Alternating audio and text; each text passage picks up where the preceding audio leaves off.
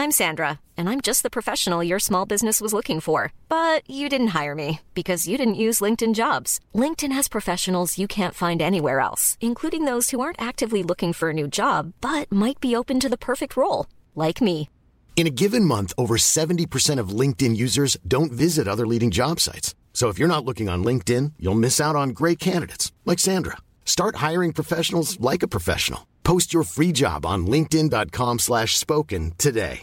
Hey, Dave. Yeah, Randy. Since we founded Bombus, we've always said our socks, underwear, and T-shirts are super soft. Any new ideas? Maybe sublimely soft. Or disgustingly cozy? Wait, what? I got it. Bombus. Absurdly comfortable essentials for yourself And for those facing homelessness. because one purchased equals one donated. Wow, did we just write an ad? Yes. Bombas. Big comfort for everyone. Go to bombas.com slash ACAST and use code ACAST for 20% off your first purchase. Hallo, freunden. Det ved jeg ikke, om man siger på sådan på tysk, men hej venner. Så kunne jeg være her. Det var meningen, der skulle være kommet en podcast her tidligere på ugen, men øh, helt selvisk, så bliver jeg opslugt i noget helt andet. Og har tilbragt ugen på at øh, rende rundt på sådan en starstruck lyserød sky. Fordi at jeg har været i selskab med en øh, Love Island-deltager. Love Island UK. En af de helt store, fra den helt store, vanvittige sæson. Sæson 7, som, øh, som kun ting eller to drama-wise, og ham jeg har tilbragt tid sammen med, var en af dem, der leverede alt dramaet. Han hedder Jordan Hames. Look him up. He's adorable. Og øh, jeg tillader mig lige nu at kalde ham en ven. Det ved jeg ikke, om han gør med mig. Men øh, jeg fik et kram her tidligere i dag for at sige farvel. Nu skulle han tilbage til England, London, UK og spille smart og influere. Og øhm, jeg blev her i lille Danmark. Jeg fik et kram af ham, og jeg vil sige, mit tøj dufter stadigvæk af hans parfume. Han duftede utrolig godt. Det må man sige. Og utrolig flot og utrolig høj. Det han var on paper, det alle søger på Love Island. Tall, dark and handsome. Så det har været lidt af en fornøjelse. Jeg fortæller lidt mere om det lige om lidt, fordi jeg fik jo selvfølgelig også muligheden for at udfrit ham for alt det, der sker, alt det, vi ikke ser i programmet. Og jeg fik lov til at snakke lidt med ham om castingen og mental health og, og alle sådan nogle ting. Men først så skal jeg jo lige sige, den her episode er jo igen klippet sammen af to omgange på grund af covid. Øh, nu tror jeg, det er slut med mig og covid. Man kan godt høre i starten af podcasten her med mig og Jeppe, at øh, jeg muligvis sidder med covid i mig, fordi jeg er en lille smule hæs og rømmer mig hele tiden. Og sådan noget, så det må jeg undskylde. Øh, fire dage efter vi optog første afdeling af det, der gik jeg ned med covid. Så det var ligesom der, det skete. Og så var jeg jo syg, som I ved, bla bla bla. Jeg har jo snakket som en, en værre mand med, med influenza om min, om min covid-sygdom. Øhm, så hvad hedder det? Første halvdel er ligesom optaget præ-covid, og den anden halvdel post-covid. Det ændrer ikke i, at det er fucking awesome. Så, det, så det, jeg glæder jer til det. Det er to timers hardcore reality-snak med Jeppe, og det lyder lidt som om, at nu har jeg skulle redigere noget mere i det, end jeg plejer at gøre. Og jeg synes, at det lyder lidt som om, at jeg bare snakker helt vildt meget på Jeppe. Så det var også rimelig hårdt at klippe mig, klippe mig selv, fordi at puh, hvor jeg taler. Det var da helt åndssvagt. Uh, ja, men okay. Det er jo trods alt også stadigvæk mig, der er hovedverden. Så det er vel okay, at jeg bare taler Jeppe ned. Men lad, så lad os komme til, lidt tilbage til John Hames, som fortalte mig en lille smule om, hvordan de laver Love Island UK og hvordan at det var at blive castet til det her, som jo var... Ja, det var lidt ligesom, hvordan vi gjorde, da vi castede Love Island. Det var at sidde og glo på Instagram og finde lækre mennesker. Og øh, han blev kontaktet igen og igen af caster fra Love Island, og var på et tidspunkt i starten af det her i et forhold. Så ignorerede dem bare og sagde ikke nej, eller sagde ikke noget. Og, øh, men de blev bare ved. De var meget ihærdige, og til sidst på et tidspunkt, så var han så ikke i det forhold med at være en tur i London. Han er jo oprindeligt fra Manchester. Så tog han til en casting, og så var han jo bare castet med det samme. Han kom med den der attitude, casterne lidt godt kan lide. I vil have mig. Jeg har ikke rigtig brug for jer. Og så bliver, jo helt, så bliver man jo helt, det er ret skønt. Men han fortalte også, at, hvad hedder det, øh, de havde øh, så sagt til ham, de ville have ham ind, forholdsvis, de ville have ham ind i midten af programmet, og det havde han sagt nej til, fordi at det, det gider man ikke. Fordi at hvis man skal være med, skal man være med nogenlunde fra starten af. Så han kommer ind, I skal, gå, I skal se den, den er fantastisk, den sæson. Han kommer ind i uge 3 som en bombshell. Og øh, da jeg så ham, da jeg mødte ham her forleden dag, så kunne jeg først, først så kiggede på ham, så var jeg sådan, mm, dig kender jeg da et eller andet sted fra. Og der gik først lidt før brikkerne faldt på plads, fordi han har virkelig forandret sig meget. Nu er han sådan high fashion, han har rendt rundt i Dior og alt muligt lort til, øh, til modeugen her, Det, den forbindelse, jeg har hængt ud med ham. Og hvad hedder det? Um, han får så at vide, Nå, okay, fint nok. Så flyver vi der til Mallorca nu, og så skal du ind lige om lidt. Og så når han kommer derned, så får han at vide, at ah, der går lige et par dage, vi flyver der hjem igen. Og så var han et, nope, det gør I ikke. I flyver mig til Barcelona, der er en festival, jeg vil gerne ved til. Og han bliver flået til Barcelona, kører en taxa på vej til den her musikfestival, får en opkaldning, et opringning i taxaen på vej til festivalen, som siger, hey, vi skal have dig ind i aften. Så taxaen må bare ligesom vende på den her motorvej og køre ham tilbage på et fly med ham og tilbage til Mallorca. Og så kommer han så ind. Han fortæller også, men det vidste vi godt lidt, de har jo alle sammen de her telefoner, de render rundt med, hvor de kan skrive med tilrettelægger producerne. De har alle sammen forskellige tidspunkter, fordi der er, så er der ikke nogen, der rigtig ved, hvad klokken entaget er på dagen. I princippet så går tiden forholdsvis hurtigt derinde, fordi de lavede jo nogle udfordringer ret ofte, som tog en 3-4-5 timer i løbet af dagen, og, og så skulle man jo optage også, fordi det skulle vel blive til en times fjernsyn hver aften, så det var sådan set fint nok med tiden. Måltid og sådan noget blev jo ikke filmet, så, øhm, så tiden går. Og så fortalte han også, hvordan producer, men det vidste vi jo også godt lidt alle sammen, ikke? hvordan de lidt bliver manipuleret og bedt om at gøre ting, du bliver nødt til at gå ind og fortælle det her og det her til den og den person, fordi at øh, hun skal ligesom vide det, at den her fyr, som hun dater derinde, han taler ikke særlig pænt om hende bag hendes ryg og sådan nogle ting. Og han var bare sådan, det nægtede han. Indtil han til sidst blev nødt til at gøre det. Fordi at igen, producerne står med magten, som han også sagde, du ved, at øh, det, lige om lidt, så er der en recoupling, og så kan den partner, han er sammen med, jo bare vælge en af de andre, så er han ude, ikke? Så der er det her, der er virkelig et, et, et uh, magtforhold, og selvom man går rundt og tror, at man er venner med dem, med producerne og tilrettelæggerne, så er man det ikke, fordi at der er den her, de, de bestemmer deres skæbne derinde. Så taler vi også lidt om det her med uh, mental health, fordi de jo ligesom er med i et program, og de bliver instant meget berømte, som de gør i, øh, i, i, i England. Den her sæson 9 er lige slut i England, og de har jo allerede 1,3-1,6 millioner følgere, de mennesker, som har været med. Det er jo fuldstændig vanvittigt. Kvinderne får især mange følgere øh, i forhold til mændene. Øh, men øh, så det, de får tilbudt, det er, og det er faktisk meget interessant, fordi han sagde, at de får et tilbudt et helt års terapi, når de kommer ud i hans sæson. Og senere har de jo lavet det om til, at det nu er 14 måneder. Det har de sådan kørt lidt stort op i England. Ja, ja, de får 14 måneders øh, terapi. Men de fik allerede 12 måneder inden, at, øh, at de kørte det sådan lidt stort op, at der var blevet lavet om. Og han og, og Jordan fortalte mig, at han var sammen med den der terapeut i, i to år. Så han, brug, han betalte hende selv i et år efter. Så det vil sige, at ja, det er jo stadigvæk nu, fordi den sæson, han var med i, var i 19. Så hvad hedder det? Så de får virkelig terapi. Men ITV er sådan, mm, de er lidt ligeglade med dem. De er i gang med næste projekt, men i det mindste sørger de for, at der er terapi at hente, fordi man kommer ud. Jordan var jo en af dem, der lavede rimelig meget ravage til allersidst, og af, som han fortalte, det var det afsnit, i, hvor han lavede total ballade. Det er et af de mest sete Love Island afsnit nogensinde i historien. det er ret sindssygt. Det var også vildt. Er du sindssygt, det var vildt. I skal se det. Det er en virkelig god sæson.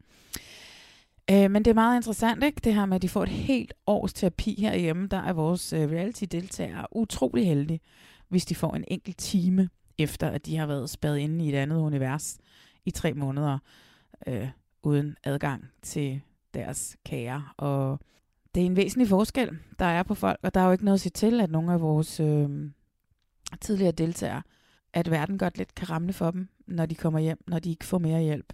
I det mindste så ser det ud som om, at der bliver gjort en lille smule mere på Love Island UK. Jeg har meget mere, men oh my god, jeg kunne snakke en time om det her, men, øh, men, men det var sådan lidt det overordnede. Det har været virkelig sjovt at hænge ud med ham. Uh, han har været til rigtig mange af sådan nogle af de der fashion shows, og bare, hver gang jeg har set ham, så har han bare været sådan omvandrende, omvandrende kunststykke. Alle mulige vilde designer, der bare smidt tøj på ham, han skulle, han skulle tage på til de her forskellige fashion shows. Og så har jeg jo selvfølgelig, jeg har jo ikke festet med ham om natten og sådan noget, men jeg har hørt om, hvor vildt det har været. Så det har været ret sjovt. Jeg mødte også et par andre, de der britiske influencer. Og de var alle sammen overraskende, utrolig søde. Især, sjovt nok, de mandlige influencer. De kvindelige influencer, de var en lille smule mere full of themselves, men det er jo nok en helt anden snak til en helt anden podcast. I don't know.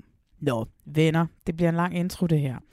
Jeg skal lige her til sidst, så skal jeg komme med en lille disclaimer, fordi Jeppe og jeg, vi taler om øh, et program for Netflix. Øh, vi taler om Love on the Spectrum, the US version. Og det er jo pisse svært at tale om, om sådan nogle programmer her. Fordi at, øh, hvordan fanden, ja, det er jo, ja, en uforbeholden undskyldning allerede fra starten af her, hvis vi får sagt nogle ting forkert. Det gør vi 100%. Det har vi fundet ud af efterfølgende. At, øh, at det hedder, vi kommer til at sige spektra, og det hedder spektrum, og faktisk så hedder det autisme spektrum forstyrrelser. Og vi får bare, altså, vi får fucket lidt rundt i det. Og vi er virkelig ked af det, hvis der er nogen, der bliver ked af det over, at vi ikke i princippet overhovedet aner, hvad det fuck det er, vi taler om. Så vi lægger os fladt ned for det, og håber, at, øh, at I kan tilgive os, hvis vi lyder super dumme. Så undskyld for det. Men jeg synes, synes vi skal komme i gang. Så synes jeg, at øh, vi skal sige, ligesom man gør på Love Island. Now I'm gonna, now I'm gonna pull Jeppe for a chat. I'm gonna pull him for a chat. Do you wanna go for a chat? Det er det, de siger. Men ja, lad os komme i gang. Jeppe, jeg skal lige høre dig. Hvilket kinesisk stjernetegn har du? Ved du det? Ja, det kommer jo helt bag på mig, det her spørgsmål. øhm, Kommer det bag på dig? ja, meget. Ja, ja. Øh, men, men jeg har googlet mig frem til, det er hestens år. Du er simpelthen en hest. Mm. Jamen, det er jo fordi, jeg har spurgt dig, fordi at jeg nu synes en gang for alle, vi skal finde ud af, om vi overhovedet har en fremtid sammen, der er mig. Øh, og det tænker jeg, det kan jo gøres rigtig godt med kinesisk stjernetegn. Jeg er jo selv en rotte, og det er jo nok mange, der vil give det kinesiske stjernetegn ret i, at det er sandt.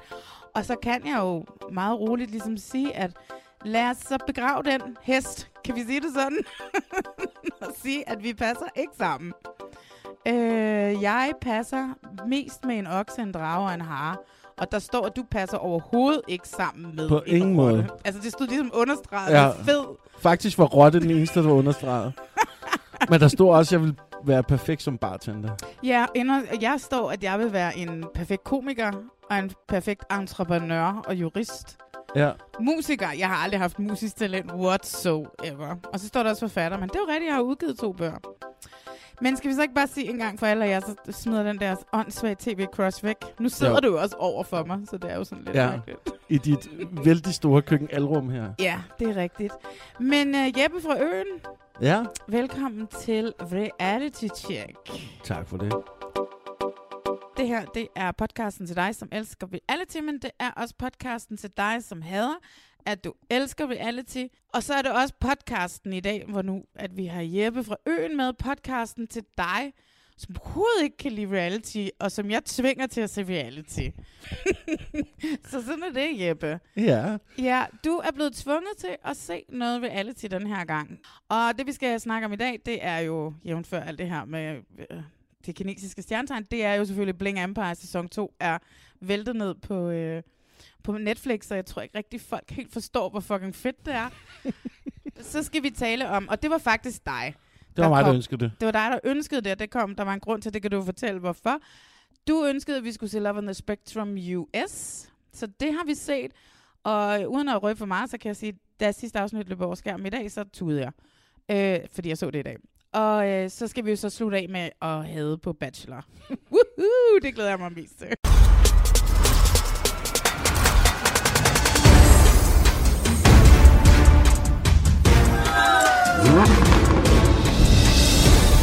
It's spectacular. This one, it just takes it to a whole new level. I am single. Finally. I'm going to just tell Kim how I feel. The problem with getting involved with Kevin is I'm gonna have to get over the fact that he dated all these girls. Basically, Kevin's uh, a man whore. Knock, knock. I'm Dorothy Wang. Dorothy's father is also a billionaire. People like Dorothy, all they do is gossip and create drama. Kane has been trying to get lunch since 2011, and I'd rather fast for 87 days straight. For the past year and a half, I've been trying to plan a wedding. Anything bigger? How come he doesn't want to get married? He wants the timing to be correct. Jesse has another family. What? How do you know this? Oh my gosh. Money so unimpresses me. It impresses you. It impresses It actually a doesn't lot impress me. It is so obvious what everybody else sees. Oh, I'm so sorry I come off that way. I swear only with this girl. We don't have to be friends. You go your way, I go my way. Thank you so so peace. much. Thank you. I hate it when people lie to me. Hey!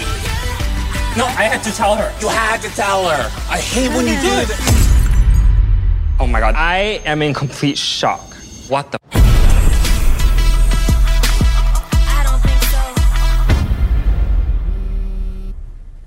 Oh, it's Kathy Hilton. Want to say hi? Are you ready for it? Det vi lige hørte her, det var traileren til Crazy Rich Asians. Nej, det hedder det ikke. Det hedder Blink Empire. Som kører på anden sæson i, på Netflix også. Og der så jeg også noget af det, men så jeg på 1,25 Okay. faktisk. Ja. Og der, så, så er det, Der er det også langtrukken, eller? Nej, jeg synes ikke, det er langtrykken. Jeg synes, det er crazy, det her. Det er jo et, det ved jeg ikke, om du ved, det ved du sikkert ikke. Det er et øh, format, som jo er taget ud af, efter filmen Crazy Rich Asians. Det kender jeg ikke. Nej, men det var en film, som var der for nogle år siden, som handlede om også nogle meget, meget rige Asians og et bryllup osv. osv. Ikke? Okay. Og så var det ligesom, man fandt ud af, nå okay, folk gider faktisk godt at gå i biografen og se en film med et, med et rent asiatisk cast. Nå, det havde vi da ikke troet. Øh, vi kan godt lide at se på alle mulige typer mennesker. Og så fandt de så ud af, at det her miljø med meget rige, crazy Asians, rent faktisk fandtes i, i Hollywood. Og øh, så har de så fundet nogle af dem, og øh, fået dem overtalt til at lege en form for Real Housewives, fordi det er det jo, ikke? Ja, det er ikke lidt en blanding, Og men... det er det lidt. Ikke? Det er jo nogle mennesker, som ikke i bund og grund har nogen relation til hinanden i virkeligheden, men et produktionsselskab, der har sat dem sammen. Der bliver det så et reality-format, fordi så bliver det en konstrueret virkelighed, hvor de skal lege, og de er venner. Og, øh, jamen, og så følger man bare en masse drama og en masse intriger i det meget rige asiatiske miljø. Og lige for lige at afslutte det, så vil jeg også sige, at i modsætning til øh, The Real Housewives, hvor de jo oftest ikke rigtig har penge, vel? Og Nej. de alle sammen skylder en masse penge væk, og, og Ja. de bare leger Og de rige. sidder i fængsel, og- Manden sidder i fængsel og alt muligt. Så har de her mennesker Ja, de har mange faktisk penge. penge. Ja. Altså, de har virkelig, virkelig mange penge. Det er helt åndssvagt.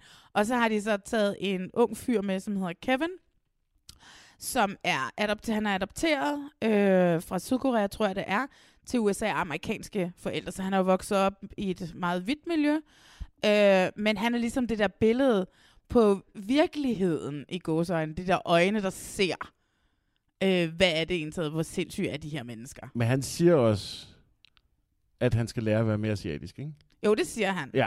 Men, altså, men Eller det har tilrettelæggerne sagt til ham. Kan du ikke sige det der? Jo, det, det har tilrettelæggerne sagt til ham, han skal sige. Altså for eksempel, så ser vi også et lille klip i et af de første afsnit af sæson 2, hvor han snakker om, at han aldrig nogensinde har spist kaviar, eller han kan ikke lide kaviar, fordi det simpelthen er så dyrt. Så derfor så synes han ikke rigtigt, det er noget for ham. I første sæson, der boede han i et kosteskab sammen med en roomie, og nu har han i den her sæson jo så fået sin egen lejlighed, fordi selvfølgelig har han jo tjent lidt penge på at være med. Mm. Øh, i, så nu be- begynder han jo snart ikke at være fattig mere, vel? Nej. Men Jeppe, hvad synes du om det? Jeg synes faktisk, det er okay. Mm? Øh, jeg vil gerne sammenligne det lidt med... Ja, Real Housewives, det har jeg ikke set så meget af, vil jeg sige. Nej. Men mine unger elsker at se forsidefruer, for eksempel. Ja. Der kan også lade sammenlignes lidt med det. Det er sådan lidt fake veninder, og så ser man dem lave et eller andet. Men jeg synes, det, jeg synes faktisk, det er meget godt. Ja. Men det, altså, det er jo lidt ligesom... Okay, nu rammer jeg helt uden for målgruppen her. De ringer, vi spiller. Altså, det...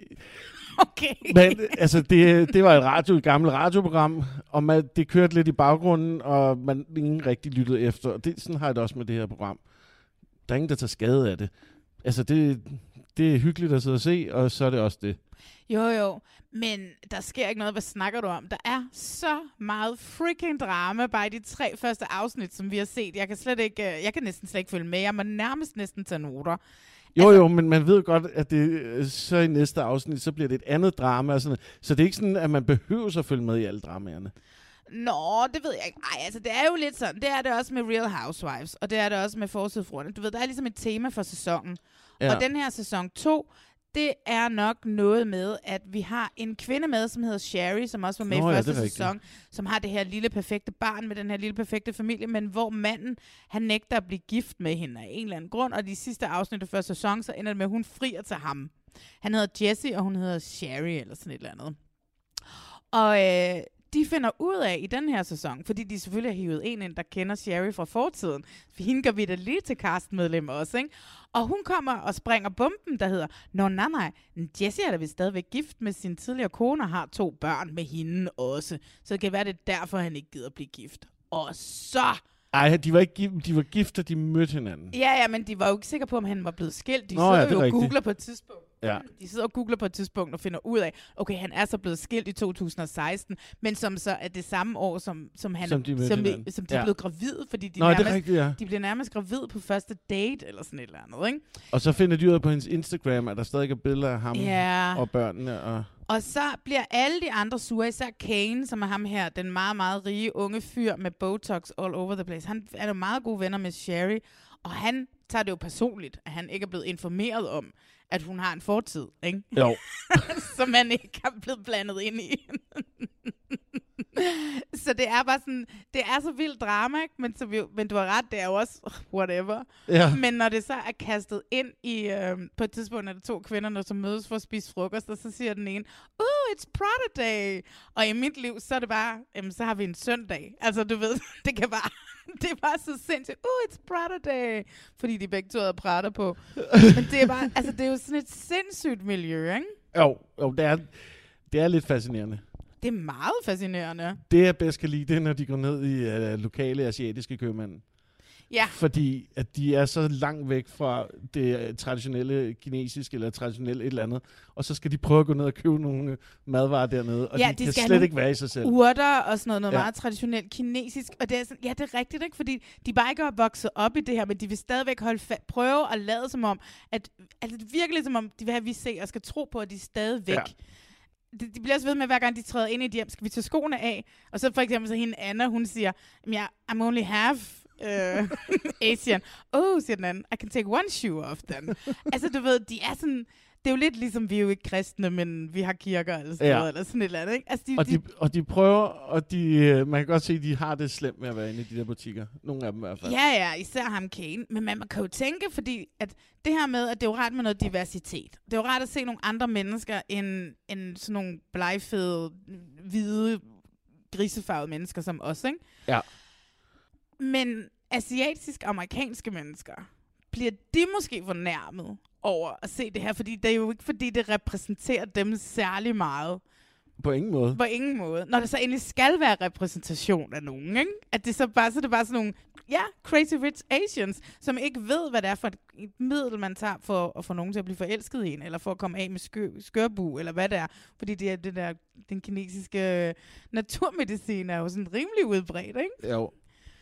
Men ja, jeg har, tror, jeg har købt flere remedier i kinesiske små butikker, end, end de har, hvis Ja. jeg skal være helt ærlig. Man kan godt se, liv. at de ikke er på hjemmebane i hvert fald. Nej, det er de ikke. Men jeg synes, det er et meget sjovt program. Synes du, de, synes du ikke, de er smukke også? Altså, de, de der kvinder, de er jo latterligt smukke, helt bundet også. Jo, jo, altså, de har jo ikke fundet de grimmeste overhovedet i hvert fald. Mm. Det er der ingen tvivl om. Mm. Ja, Jamen, jeg er lidt vild med ham der. Hvad hedder han? Kane? Kane. Kane. Ham er jeg Ja. lidt vild med. Og især fordi han skal lave...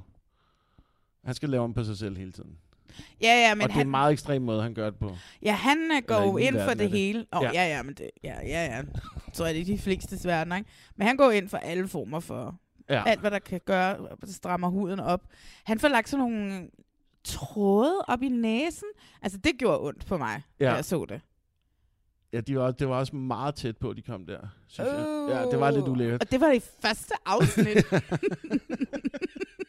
Jeg har aldrig hørt om det der før. Det var Jeg for at rette næsen ud, ikke? ja, det var noget med at gøre den sådan lidt... Altså, jeg tror, det er fordi... Nej, så det skal er for at gøre den mere lige, tror jeg. Nå, jeg sådan ser mindre asiatisk Ja, jeg ud, tror ikke? det. Ja. Ja.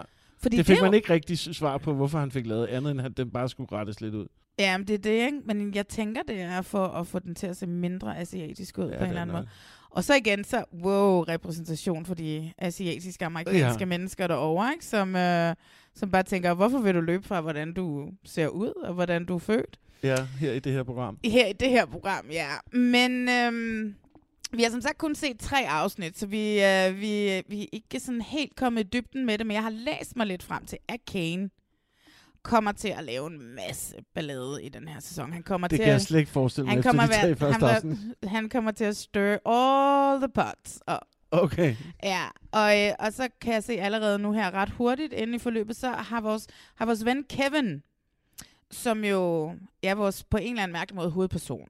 Ja. Øh, The odd one out. ja, ja, fordi han er the odd one out, og fordi han var fortælleren i første sæson. Fordi, ja. Nå, var han det? Ja, han var fortælleren, fordi han var endt i det der miljø, og var Nå, sådan lidt, okay. okay. her kommer jeg. Men han er jo vokset op med hvide forældre, og så var han bare faldet ind i det der fuldstændig miljø, hvor han ikke, han havde jo ikke råd til at købe Versace-sko og sådan noget, vel?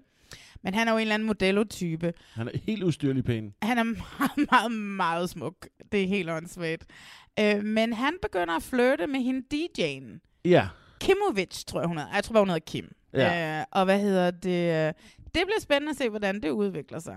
Fordi hun brænder ham jo voldsomt af. Altså på tre afsnit udvikler det sig utrolig meget, så Jamen, det er det er meget vildt. spændende, hvad der sker på... Det starter med, at hun sådan lidt ignorerer ham og sådan uh, lidt kølig, så, men så siger han, hey, vi skal da på en date. Og så siger hun, ja, det kan vi godt. Så går han ud og bruger hele sin månedsløn på at få en privat kok til at lave noget mad, og så brænder hun ham bare af, og hun er bare sådan lidt, whatever. Indtil han så sidder og flytter med en anden dame. Ja. Og så bliver hun sur. Altså det er gangen efter, de Ja. møder hinanden, hvor hun ikke gider hilse på ham. Præcis. Og så sidder han ved siden af en, øh, og hun, også ved siden af hende. Mm. Det er jo slet ikke opstillet, at de sætter... Nej, nej, nej, nej. Så der det er ikke bare- nogen producer, der har sagt, hvis I tre lige sætter jer der. Det er bedst, hvis I sidder der. Det, det er bedst for kameraet. Ja, og hende der, kan du ikke sætte dig ved siden af hende, der er lidt pænere end hende der? Du? Ja. Ja. Ja. Så der kan nå at ske meget der endnu. Oh my god, der er jo, jeg tror det er seks afsnit, ikke? Så hvad hedder det? Nå, så... der er ikke mere, så vi har godt have set vi kunne færdigt. sagtens have set det færdigt, Ja. ja. ja.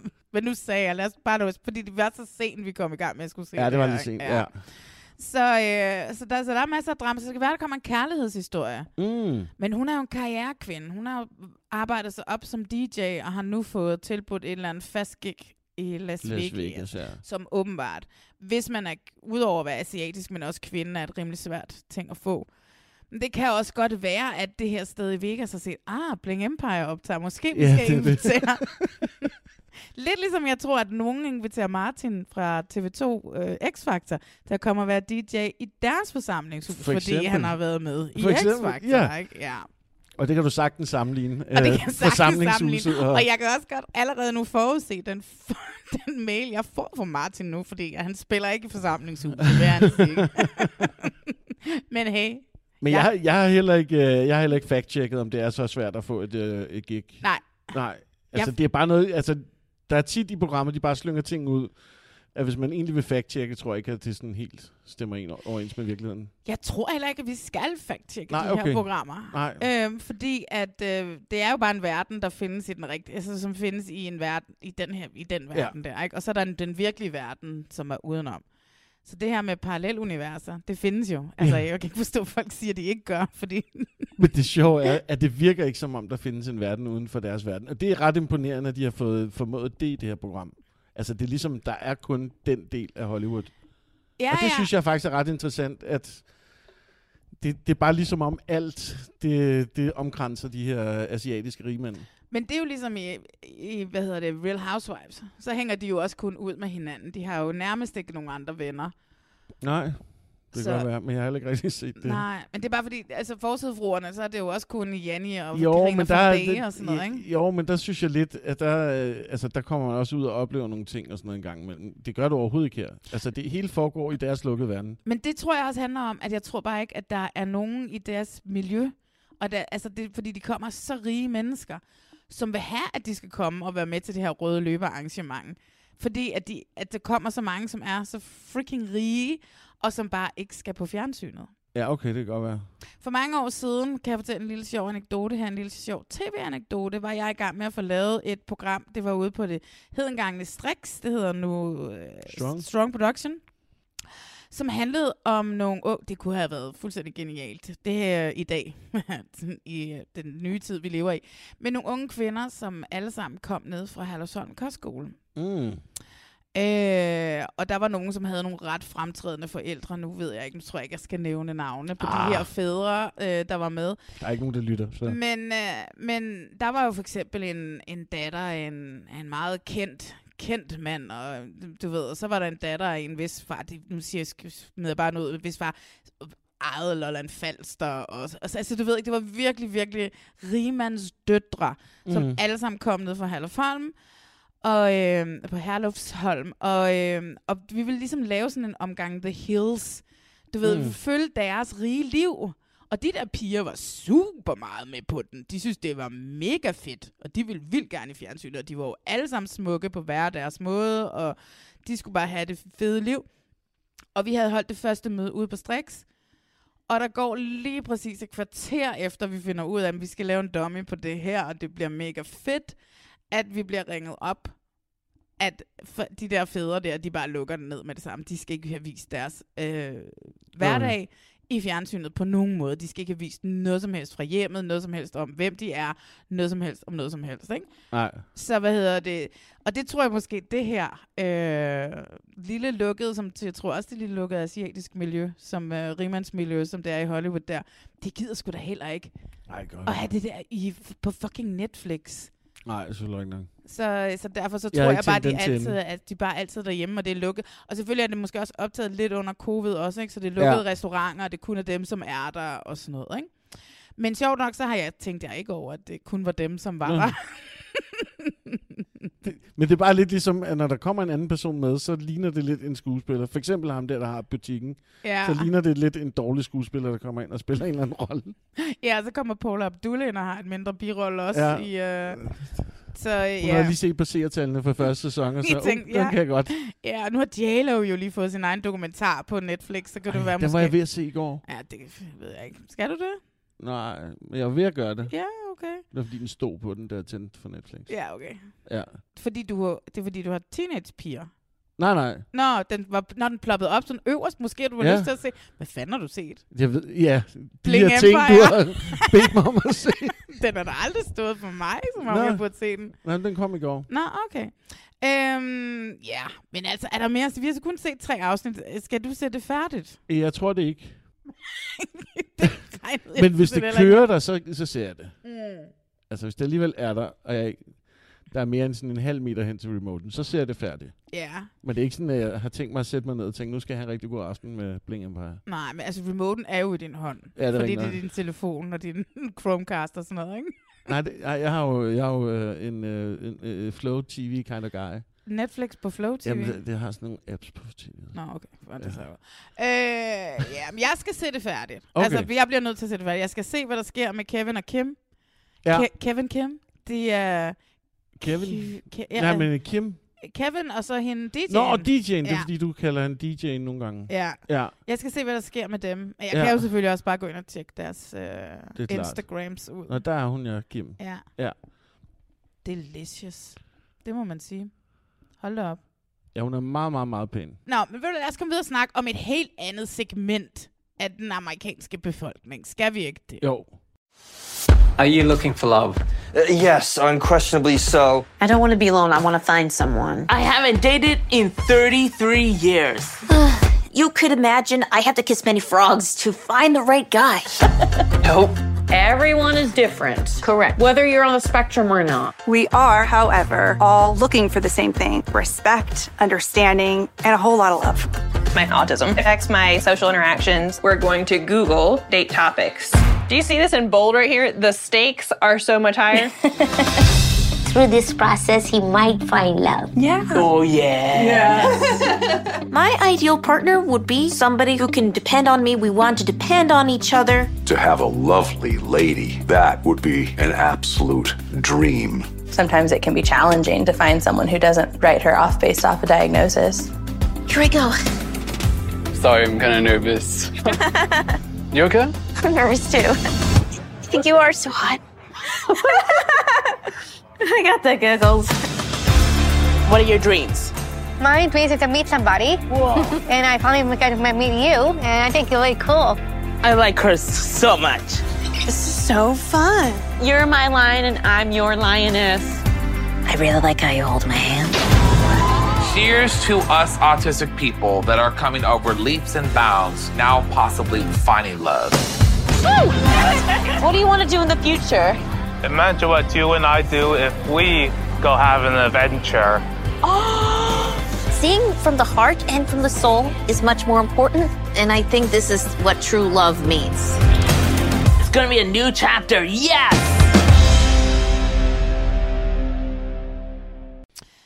Love on the Spectrum US-udgaven Mhm. er kommet nu på Netflix. Der ligger jo også to eller tre sæsoner, jeg skulle glemme meget, af Love on the Spectrum Australia. Og ham, som laver US-udgaven, er også ham, som har lavet Australia. Mm. Og han har en eller anden personlig tilknytning til folk på spektret.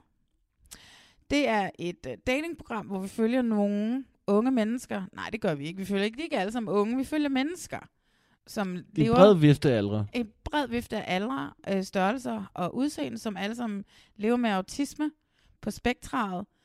Øh, og så sidder alle os, som er non-autistiske, eller hvad det er, man siger. Jeg kan huske sidste sæson, der havde jeg lært ordet, hvad vi er øh, for dem, og øh, sidder her og øh, følger med i deres datingliv, og på en eller anden måde, i, nej, vi griner med dem og ikke af dem, men også lidt af dem, ikke? Jo, det, det, er jo, det er jo en af mine anker med det Ja. her program. Øhm, Fordi du, det var dig, der bad mig om at se det. Hvorfor, hvorfor, hvorfor skulle vi se det? Jamen, det er fordi, at man vil umiddelbart måske ikke sige, at det var et øh, reality-program. Øh, men måske lidt mere bare sådan et, hvad hedder det, et reportageprogram, et eller andet. Men altså, alle dates er jo sat op Mm. af crewet. Ja. Og der, der bliver det automatisk et reality-program. Mm. Og der er meget af det, hvor man godt kan mærke... Øh, jeg synes, man kan mærke, at de bliver presset lidt af tv-crewet til at, at skulle på de her dates, som Mm. de i bund og grund ikke er klar til. Mm. Mange af dem. Og derfor, øh, jeg, jeg synes, det er et fantastisk øh, vigtigt program. Øh, f- øh, for at se, altså, at, øh, at de, de døjer sgu med stort set de samme ting, som alle, der ikke er på spektrummet, spektret. At det er jo faktisk det samme, øh, øh, deres kærlighedsliv, som det er i alle mulige andres kærlighedsliv. Primært mit. Og derfor synes jeg, det er, det er rigtig fint, og jeg synes, det er et rigtig fint program. Øh, jeg synes, øh, nu har jeg så også set det australske. Jeg synes, en af problemerne i amerikanske, det er, at de har kun taget yderpunkterne. Og det synes jeg er lidt, altså... Men hvilket yderpunkt? Altså dem, som ikke er så autistiske, eller hvad? Fordi jeg synes, Nej, der er en det- Shubaban eller Shubab, eller hvad hedder. Nej, men at de netop er meget Ja, øh, autistiske. ja. Altså, hvis du får et autistisk barn, og tænker, og så ser det der, og så tænker, det er sådan, vi er, er alle autistiske børn ender. Ja. Øh, det, det synes jeg er sådan lidt, fordi, øh, nu kan jeg ikke huske, hvad hun hedder, der er en, der er med, der hedder Kaylin, Mm. der jo ikke virker sådan overdrevet øh, hæmmet af det. Hun, Nej. hun lidt siger det selv hele tiden, men du kan ikke som sådan føle det på hende hele tiden. Men hun er også den mindste del af det her, og derfor synes jeg, at der er rigtig tit, du griner med dem, men de historier, de har valgt, det er også lidt fordi, du griner af dem. Mm. Synes jeg, de har gjort det som. Ja. Hvis man ser det australske, er der mange flere af, af castet der, hvor man tænker, de kunne skulle være som du og jeg, men de har en eller anden... Øh, der er en, hvor de for eksempel... Okay, det er også ligegyldigt, vi skal ikke snakke om, om det australske. Men vi kan jo godt du, sammenligne det. Jamen, hvor du ikke... øh, Det er, øh, altså, du, det er ikke så ekstreme øh, versioner. Mm. Okay, det lyder helt forkert at sige versioner. men det er ikke så ekstreme tilfælde, der er i det australske. Men jeg synes, det er lige så godt, hvis ikke bedre, det australske. Ja. Øh, fordi du kan ikke, ikke umiddelbart se på dem, eller mærke på dem, at de er autistiske. Men så når de kommer ind i den her kærlighedsting, så kan man se, okay, det, det knækker helt over for dem nogle gange. Men i amerikansk er du ikke i tvivl om, lige så snart de går på en date, det her, det ender helt galt. Ja. Altså, vi har jo et hovedkast på seks personer, ikke, som vi følger. Ja. Og da den slutter, og der ligesom løber over, hey, hvad er der sket med dem siden vi stoppede med at filme, der er der jo stadigvæk to af dem, som er i et forhold, som de har fået gennem det her program.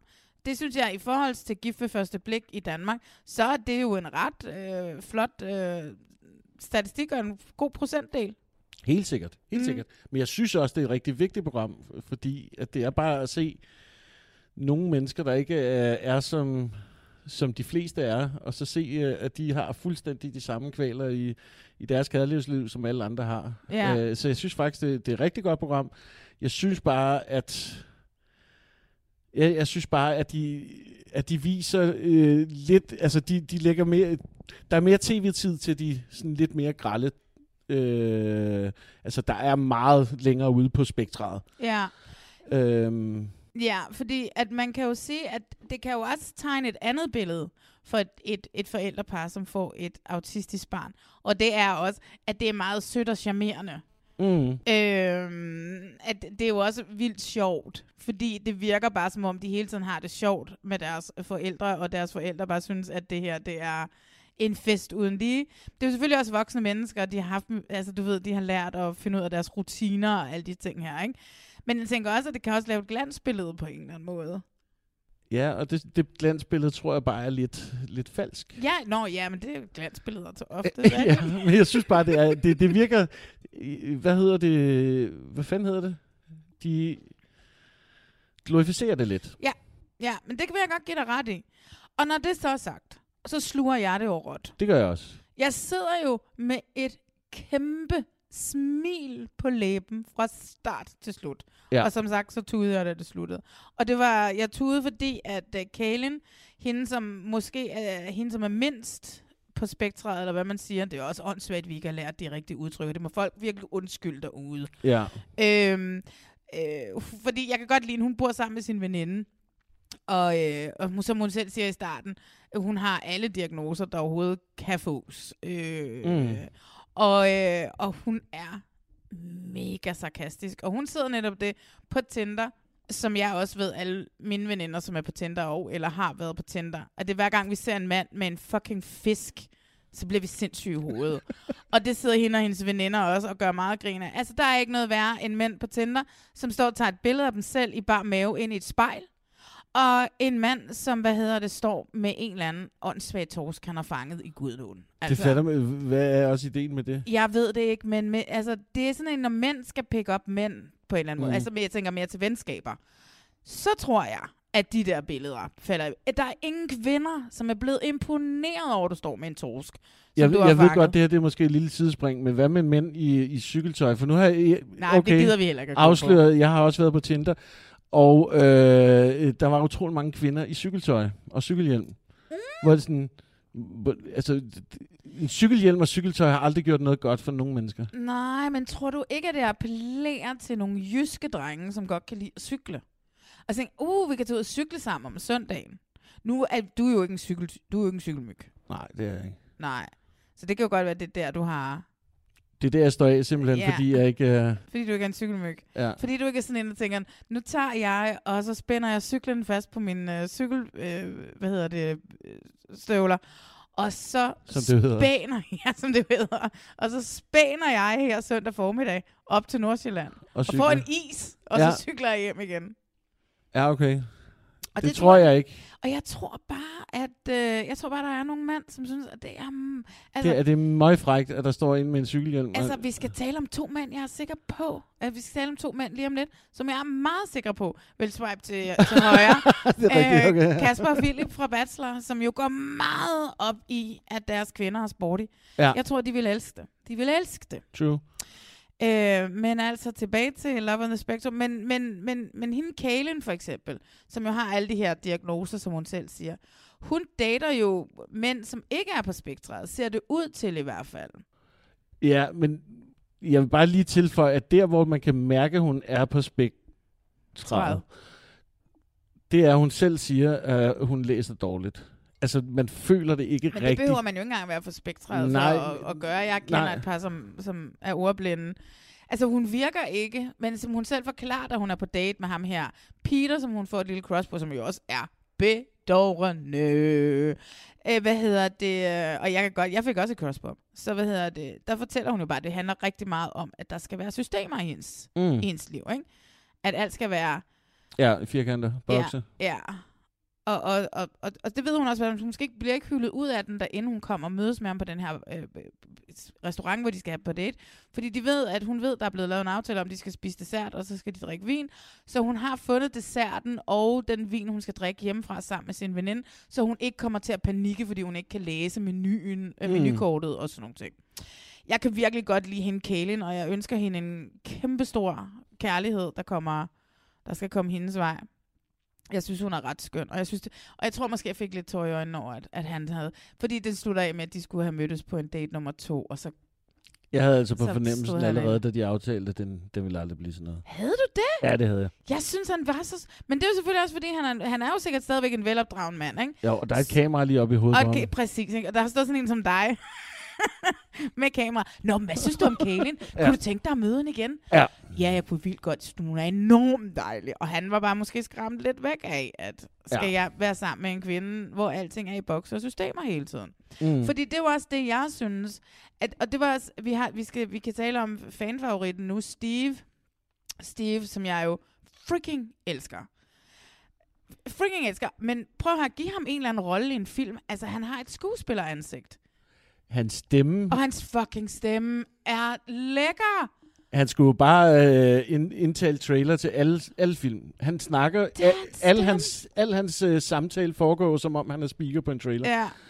Han er 63 år og er opvokset i San Francisco.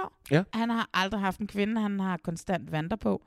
Øh, og, øh, og så har han en ven, en, en mandlig ven, som han er ekstremt forelsket i. Ja. Øh, så det kan godt være måske, at Steve, han skulle ikke Det gå var- lidt, gik den vej til, Ja. til det modsatte køn. Øh, men, men han er jo på date øh, med, først med en kvinde, som ikke er på spektret, tror jeg godt, mm. vi kan konkludere. Nej, nej. Og hun har selvfølgelig ingen interesse i ham. Og så er han på en date med en kvinde, som måske er lidt mere på spektret, han er. Og hende har han så ingen interesse i. Ja, ja det, det er ikke nemt for Steve. Det er ikke nemt for Steve. Når han i bund og grund bare elsker sin gode ven. Han elsker jo bare sine gode venner. Han, og han har jo apparently præsenteret hans gode ven øh, for den kone, den gode ven nu er gift med. Så, så kan du lære det, Steve, ikke? Ja. Altså, men det har måske været, når jeg ikke selv kan få ham. Så Fordi det var det der, han siger hver gang med ham, oh my god.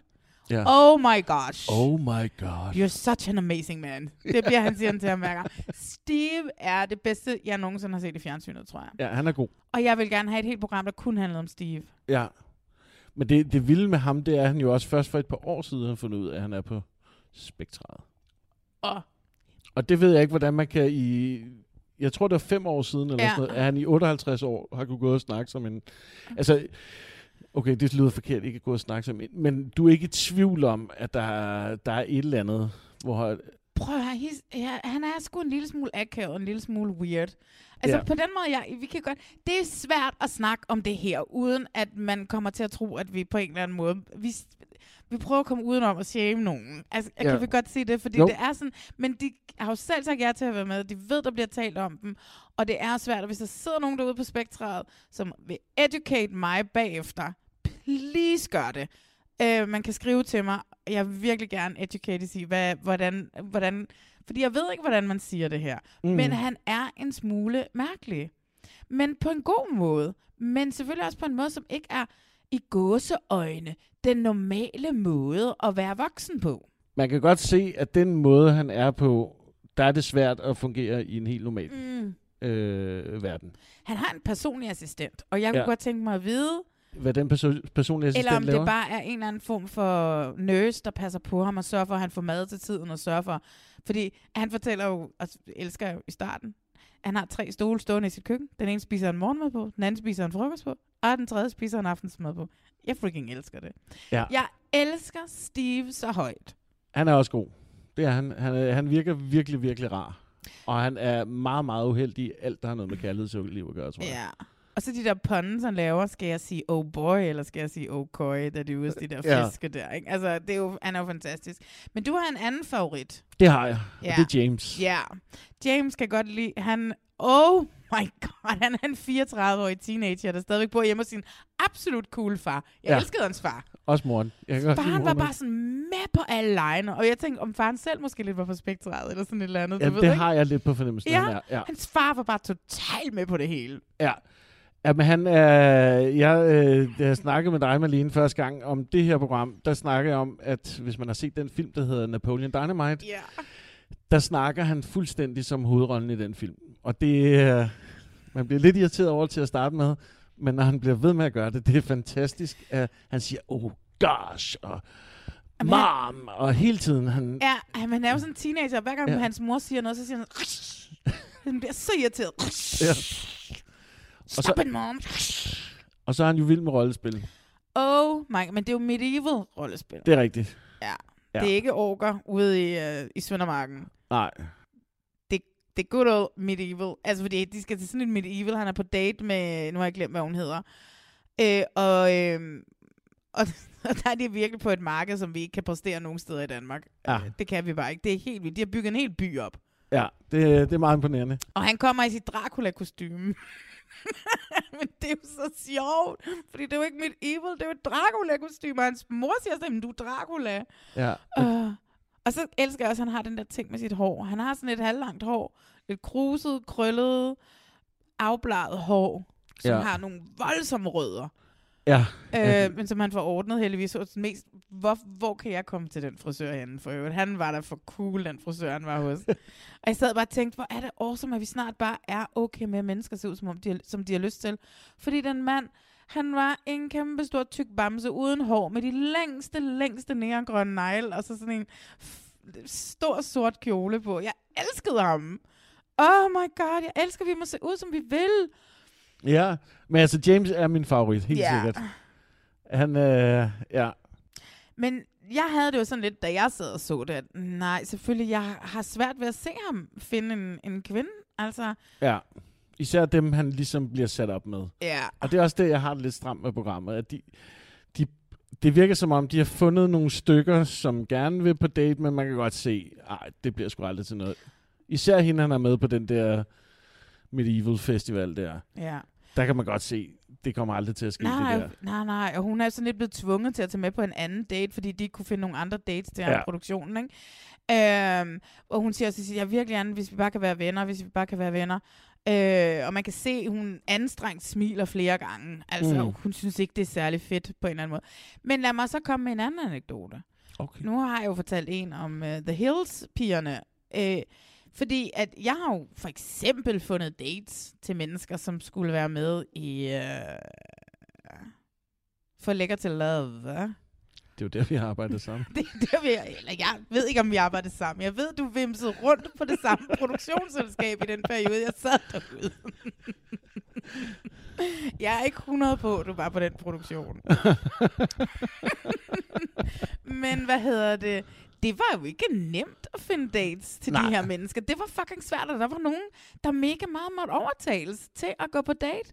Med, og det var endda også Gustav. Som, det var ikke nemt at finde dates til Gustav. Mm. Det, altså, det var virkelig... Fuck, jeg måtte nogle gange ligge på min knæ og bare tække og bede folk om at være med i det her program. Ja. Men det er bare ikke altid nemt at få folk til... Fordi også fordi, for lækker til op, der vidste folk jo også, at det skulle ende med, at de skulle have at vide, at du er overhovedet ikke lækker nok til mig, dit klamme svin. Ikke? Mm. Det var jo præmissen, ikke? Og det, hvem gider også at stille op til det i fjernsynet, ikke? Jo, jo. Øhm, men det her, det er også bare, altså der er bare noget andet på spil også her med det her, ikke? Fordi de er på Spektra, og mange af dem, som de er på dates med på Spektra, eller hvis de får overtalt mennesker, som ikke er på Spektra. Fordi jeg ved ikke, hvordan det er. Jeg har aldrig datet en, som havde nogen former for autisme, så jeg ved ikke, hvordan at det er, øhm, når man... Altså, jeg ved jo faktisk overhovedet heller ikke selv, om jeg er på Spektra. Jeg skulle til at sige, jeg tror ikke, at alle ved, om de har datet nogen, der... det kan jo godt være, hvis jeg fik lavet den der test. Øhm, så det er bare ikke altid nemt at få folk til at date folk, som har en hovedrolle i et datingprogram. Nej, Med og mindre man hedder Philip og Kasper. Ja. Men jeg tror også især fordi, at, okay, nu skal jeg overhovedet ikke gøre mig ekspert på øh, autister, øh, eller autisme på nogen som helst Ja, måde. du bliver lige læge nu. Ja, men jeg tænker også bare, at det er jo ikke altid de mest frembrusende mennesker, øh, og der vil sætte sig selv forrest, og så lige frem skulle være med i et tv-program. Altså, jeg synes, at James er rimelig god til at gøre opmærksom på sig selv. Nå, men jeg mener deres dates. Nå, ja, okay, deres dates. Nej, nej, det er klart. Altså, ja. Og samtidig så har jeg det sådan lidt, fordi ham, som så laver det, siger han et eller andet, som jo har et familiemedlem. Jeg kan ikke huske, om det er en søster eller hvad det er, som er på spektret. Og det er derfra, han ligesom har fået lyst til at vise verden, at det her er mennesker, som ikke er skøre i hovedet, men som er almindelige mennesker i princippet. De har bare en anden tilgang til livet. Mm. Øh, og så derfor, du ved, det er sådan, det er en nobel hen, det er en nobel præmis, som også ender lidt i, at det bliver lidt nogle klovne på en eller anden måde. Du ved, James står der i hans Dracula, og tror, at han er en medieval fyr, ikke? I hans Ja. Dracula-kostyme. Og har puttet gelé i håret og sådan noget, ikke? Og, man, og så sidder man også bare sådan lidt, som om man sidder og kigger på børn, og sådan overbærende smiler på en eller anden måde. Og det Mm. mm. har jeg da også. Altså du ved, jeg var, at man er følelsesregistret igennem, samtidig med, at jeg virkelig også bare nyder at sidde og se de her mennesker date, ikke? Jo. Altså, der er jo især en øh, anden pige. Ja, der spoler vi lige lidt der. Abby. Hende synes jeg er fantastisk, og der, jeg tror, det er der, hvor man ser mest om alt, hvad hun ligesom kæmper med. Man ser, at hun har en love coach. Er det, ikke? det er hende, der har det, ikke? Ja. Jo. Ja. Hvor uh, hun fortæller, hvad det er, hun gør, når hun snakker til folk. At hun egentlig bare ikke lytter efter, hvad folk siger, og så snakker hun om noget andet. Ja.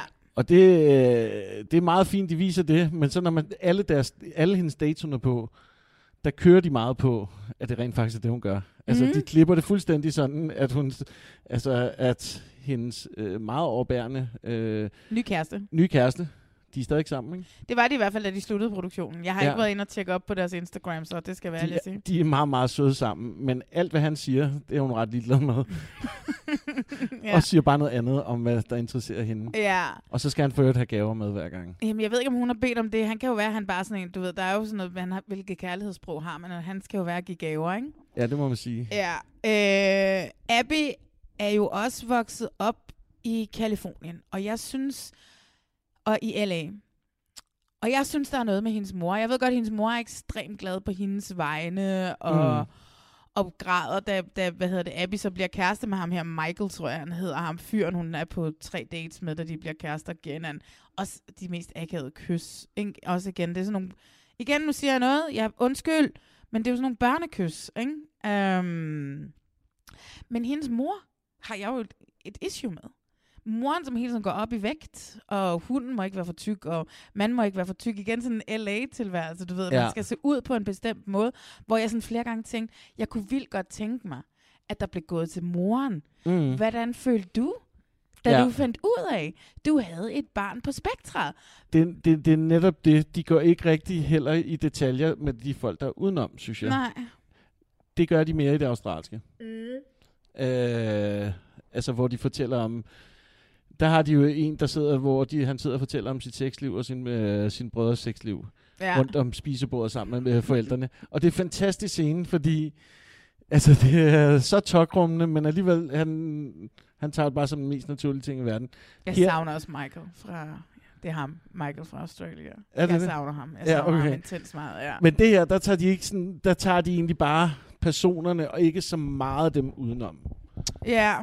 Jeg vil bare, jeg var bare meget interesseret i hendes mor, fordi hendes mor virkede ekstremt Jamen, det er det. overfladisk. Ja. Øh, Det er så dejligt, hun græder til sidst. Oh my god, jeg blev så glad, ikke? Og hun var bare Ja. sådan lidt, I'm calling the wedding planner, og sådan noget. Det synes jeg var enormt. Men det virkede også igen, som om moren bare gerne ville have datteren afsat. Altså, du ved, ikke? Jo, men det er det, der også er interessant. Ja. altså, fordi at det er jo det er helt sikkert en stor lettelse for hende, at nu har hun endelig øh, fundet, noget, altså fundet et Ja, ja, ja, præcis. Fordi så kan moren slappe af her, Ja, ikke? ja. Oh my god, yes, min datter har, så det, det som man jo skal have, som man når, man skal have en mand, og man skal, mm. du ved, ikke? Men de det her vil jo også være interessant at høre om i det her program, og ikke kun, når de står på en date, og det bliver øh, tit meget, meget kikset. Ja. Kan vi snakke lidt om ham, øh, Shubot? Shubot er, jeg tror, han er af indisk afstamning. Men i hvert fald så har hans forældre øh, været gift, de er blevet, det er et arrangeret ægteskab. Ja. Øh, og det lyder til, at det er nogle forældre, som er kommet til USA. Det, som jeg synes er sindssygt interessant ved den familie til gengæld, det er, hvor investeret de er, og hvor åbne de er overfor, at han skal date, at han ikke skal i et arrangeret ægteskab, og han skal date, og de, hvor meget de tager imod den her kvinde, han møder. Mhm. Faren, der krammer dem og siger, I love you, da de efter anden date beslutter sig for, at nu skal de være kærester, og sådan, du ved ikke, hvor lykkelige de er, og Ja. søsteren er lykkelig, og moren, som er den mindste mor, jeg har set i verden, og faren, som Der er sidder, meget lille. som er meget lille, og de sidder bare og er så lykkelige, og det er bare sådan lidt, igen, fordi at de kommer fra en kultur, hvor man skulle mene, at, fordi vi har jo set The Indian Matchmaker, som også ligger på Netflix, hvor det hele jo også bare skal arrangeres, så man skal finde nogen, som har, du ved, de rigtige forældre, og som, og, hvor der er en doktor, og la la la la la, alle sådan nogle ting her. Jeg kunne vildt godt lide jo bare hans familie, som en, som en som en klump, der hørt sammen. Jeg kunne vildt godt lide jo bare hans familie sammen.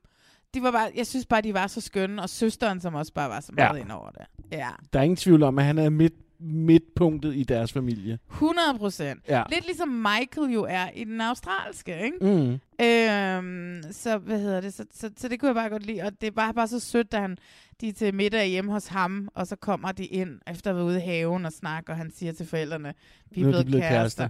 At det virker lidt som om, at daten ikke rigtig helt ved, hvad det betyder. Øh, hun har bare sagt ja, men hun siger også, at hun har taget hjertekjolen på, og det betyder jo kærlighed, og nu har hun jo fået hans kærlighed. Hun og er altså noget, også virkelig sød. de er jo skide søde, helt bundet, altså. Ja. Den sidste, jeg godt lige, i hvert fald lige vil vende her, ikke? Mhm. det er jo den, hende, som jeg har det mest, det mest komplicerede forhold til. og det er jo ikke, altså det er jo skrækkeligt, at jeg har det. Men det er hende, Danny. Og det har jo noget at gøre med, der hvor hun er i sit liv. Men hvis hun er animator, og hun har som 14-årig, det er også for øvrigt mega blæret, mm. som 14-årig har hun startet sit eget produktionsselskab, som laver animationsfilm. Og, øh, og hun er ret flot, og hun har god stil, og hun er også en LA-type. Ja. Men hun kan jo ikke. Og det er jo også forkert af mig, at jeg ikke kan... Fordi det er jo sådan, hun er. Men hun kan ikke få ind i sit hoved, at han behøver ikke at have fuldstændig samme planer som hende i livet, for at han kan være et match for hende. Ja, altså det er lidt svært at finde, tror jeg, nogen, at der skal have en karriereplan, der skal være Animationsmennesker. animationsmennesker, og for øvrigt have en øh, collegeuddannelse, som jo er hendes krav. Men sjovt nok, så finder de sådan en til hende. Ja, som, Som hun så ikke gider. Hun gider ham ikke, og han er så freaking nuttet, mand. og så gider hun ham ikke. Nej, Og det var bare sådan, de fandt præcis på papiret, hvad Ja. ja. hun havde let efter. der har de siddet og high-fivet hinanden, da de fandt Oh ham. my god, det Ja. ja. der, da casterne var kommet. Uh, look at this. Vi har ham her, der studerer på det her universitet, han studerer animation, han drømmer om at lave animation. Han sidder også og tegner om aftenen. Han har også lavet en karakter med stemmer, ligesom hun har. Uh, det er det samme menneske. Ja. Det bare en mand. Og nu sender vi ham på et speed date, halløj, øh, med hende. Ja. De laver et arrangement, som jo kun er blevet lavet til, at hun skal på speed date og møde ham her. Det er jo Ja. 100 procent Ja, ja, ja. Jeg, tror også kun, der er de tre mænd til det arrangement. og kun der er hende. ikke nogen kvinder. Nej. Man ser i hvert fald ikke nogen andre kvinder. Nej. Nej. Og hvad hedder det? På papiret passer de. Og det, altså, sjovt var, fordi hun er på to andre dates, og så, hvis vi spoler tiden lidt tilbage, så i starten, så har hun jo været på date med Solomon to gange. Og den første date, hun er på date med Solomon, han kommer ind, han siger, at sådan, inden han kommer ind, i, de er på sådan en bar, sådan en rooftop bar, hvor jeg er 100% sikker på, at The Real Housewives of Beverly Hills var for på et afsnit siden. Øh, og så sidder de på den her rooftop bar, og så ser hun i synk, siger hun, jeg leder efter en mand med sådan halvlangt mørkt hår. Puff, ind kommer der en mand med, en mand med et halvlangt mørkt hår, som jo bare, law of attraction, det er ligesom det, han har fundet ud af, det er livet for ham. Og på en eller anden mærkelig måde, så kigger hun på ham, og så er hun bare forelsket. Og jeg, Meget forelsket. jeg mødte også engang en mand, jeg blev forelsket i med ryggen til. Jeg endte med at være sammen med ham i seks måneder. Jeg blev forelsket i ham, der så med ryggen til. Så det kan godt lade sig gøre. Ligesom det, jeg vimsede rundt på. Ligesom da du... Nej, der var, det var, nej, nej, det var først, jeg så dig i fjernsynet. Jo. Der, der er jo, ja, der er jo det. den der magi af at se nogen i fjernsynet, ikke? Ja. Øhm, så hvad hedder det? Plus, jeg tror heller aldrig, jeg blev forelsket i dig. Men du Nå, er jo for nu rottens begy-. Nu begynder du, fordi jeg har mistet interessen. Det kan jeg godt mærke. så begynder du. Skal jeg ikke lige... Ja, okay. Det må vi lige tage senere så. Men hvad hedder det? Hun, hende og Solomon bliver forelsket hinanden med det samme. Og han har det skønneste grin, hvor han gemmer sit, hele sit ansigt. Faktisk bliver hun mere forelsket i ham, end han gør. Ja. Til at starte med. Ja, fordi han, hun siger, I'm in love with you, siger hun Ja. efter 10 minutter. You're the Og så love of my life. Så kigger han rundt og finder produktionen, og så siger han, I need a break, siger han så. og så forlader han ligesom stedet, og kommer tilbage lidt efter. Og så har han ligesom fundet ud af det der law of attraction. Det, det. Han har sikkert lige skulle ringe til sine forældre eller et eller andet. Ja. Ikke? Øh, lige beroliges. Eller den, de har jo alle sammen en person med, kan man jo ligesom forstå. Ikke? Så har Mm. mm. jo ikke været en, der har siddet hernede bagved, han lige har snakket med. Så kommer han tilbage, og så er han også interesseret i hende. Men så, og så snaver de på første date. Nej, det ved jeg ikke, man kan sige. Så kysser de på første date, og så... Er, jamen, altså, hold da op. Det var mere end et, et, et, et, et, et, et børnekys i hvert fald. Ja, det var det. Ja. Og så er de på en date mere, og det er, først er hun sådan lidt, hmm, så ved hun ikke rigtigt, fordi han har jo ikke rigtig nogen planer for livet, han har jo ikke nogen ambitioner. Mm. Øh, så er hun ikke helt sikker. Og det, ved du jeg sagde sikkert det samme til en veninde i sidste uge om en eller anden, jeg har været på date med, han har ingen ambitioner, altså. Ja. Øh, Hun går meget jeg, som jo virkelig ingen ambitioner har. Men hvad hedder det? øhm, Så hun ender med at dumpe Solomon. Og da hun så sidder på date num- speed date nummer to, og så siger jeg bare højt ind til min computerskærm, oh, you should have stuck with Solomon, siger jeg til hende, ikke? Bum! Og så kommer ham der, Ad- Adnan, Adnan øh, som så er ham Ja. der animationsfyr. Ja. Så kommer han på daten, og så er jeg sådan, oh, well done, produktionsselskab. Ja. Well freaking done. Øh, og øh, de planlægger, de, får, de, de skal så mødes igen. Og så mødes de, og så tænker jeg, okay, match made in heaven, i hvert fald i forhold til hende. Og så slutter den af, da det programmet slutter med, at det blev ikke til mere med de to. Men hun genoptog kontakten med Solomon. Nå, det er rigtigt. Ja! Det er rigtigt, ja. Oh my god. Men altså, hun... Uh, men hun er... Jeg synes jo, hun er smuk, og jeg synes jo, hun er skøn. Men jeg havde, det, jeg havde lidt det der problem med, at hun var så... Uh, men det var det der med de der bokse og sådan Hun er ting, meget øh, kassetænkende. det er hun eddermame. Og hvis ikke, hvis ikke man har lyst til at lave sit eget produktionsselskab, der laver animationsfilm, og altså, det er der ikke, er jo ikke alle i hele verden, Nej. der har lyst til det. Nej, det tror jeg ikke. Mm. Så hun har det stramt fra start, ikke? Det må man sige. Det må man freaking sige. Men mm. altså, alt i alt så kan jeg godt lide castet. Jeg glæder mig til at se en sæson 2 med nogle af dem. Det kan være måske, fordi i den allerførste sæson af Australia-udgaven, der fulgte man jo nogle par. Mm. Øh, så det kan jo være, at man kan få Abby og Michael tilbage, øh, Ja. der skal ud og se på en masse dyr. Øh, og snakke om mermaids. Og Jeg elsker, når I snakker dyr. Kæft, det er godt. Jeg synes, det var mega sjovt, at du at se de der øh, tiger og løver der. Ikke? De var, oh my god. De kunne slet ikke være i sig selv. Jeg synes virkelig, det var et skønt par. Jeg håber at se Steve igen. Jeg vil bare gerne have Netflix lavet et helt program, der kunne handle om Steve. Ja, Jamen, han er, han er fantastisk. Eller Ja. for øvrigt skal bare ja, speak alle deres programmer. Mm. Lad os komme videre. Nå, Jeppe. Ja. Klip til, der gik nogle måneder. Det gjorde der. Nu sidder vi igen i min store køkkenalrum, hvor vi også sad sidst. Mm. Og øh, det gør vi jo, fordi at vi uh, lavede en podcast for et stykke tid siden. Og øh, der er noget af det, som ikke, rigt- vi ikke rigtig kan tage med mere, fordi at det er, lidt, det er ikke så aktuelt mere. Som for eksempel, vi snakkede om en uge i Bachelor, som Så Det er hvis- mange uger siden. Som hvis de var i starten, agtigt, den første uge. Limo exits.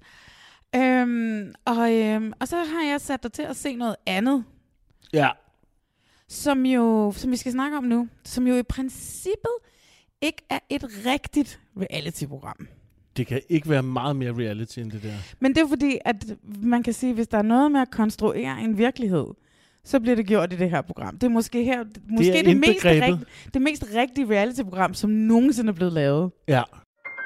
I've been told my personality can make people uncomfortable. Hey, how to make love all night. Oh, well, you know. I think my- we're gonna get along pretty well. but I've learned that if you plan for every variable, a happy outcome doesn't have to be left to chance. This conversation's going pretty well. Yes. So that's no accident. Everything that's happened today, I've rehearsed it. Hey, hi, Nathan. Dozens of times uh-huh. in a replica of your home. This is what we can do for you, you, and you. You know, just off the top of my head, I would say, sure, let's go with it. This is gonna be fun. It will be. My goal is for your rehearsal to reflect reality. The government has Sasquatch liaisons. I love you, Daddy. With this show, if your performance isn't accurate, you could ruin someone's life. This is all sort of absurd. Keep him crying. Don't let up. Okay. I've got to tell you something. I don't want to talk to you again. Do you find it's been healthy for you here? Mm. Are you sure you want to do this? I don't really like lying to people. You're a liar. Yeah, neither do I. You're Willy Wonka and I'm Charlie Bucket. I'm the bad guy in Well, but he's a dream maker.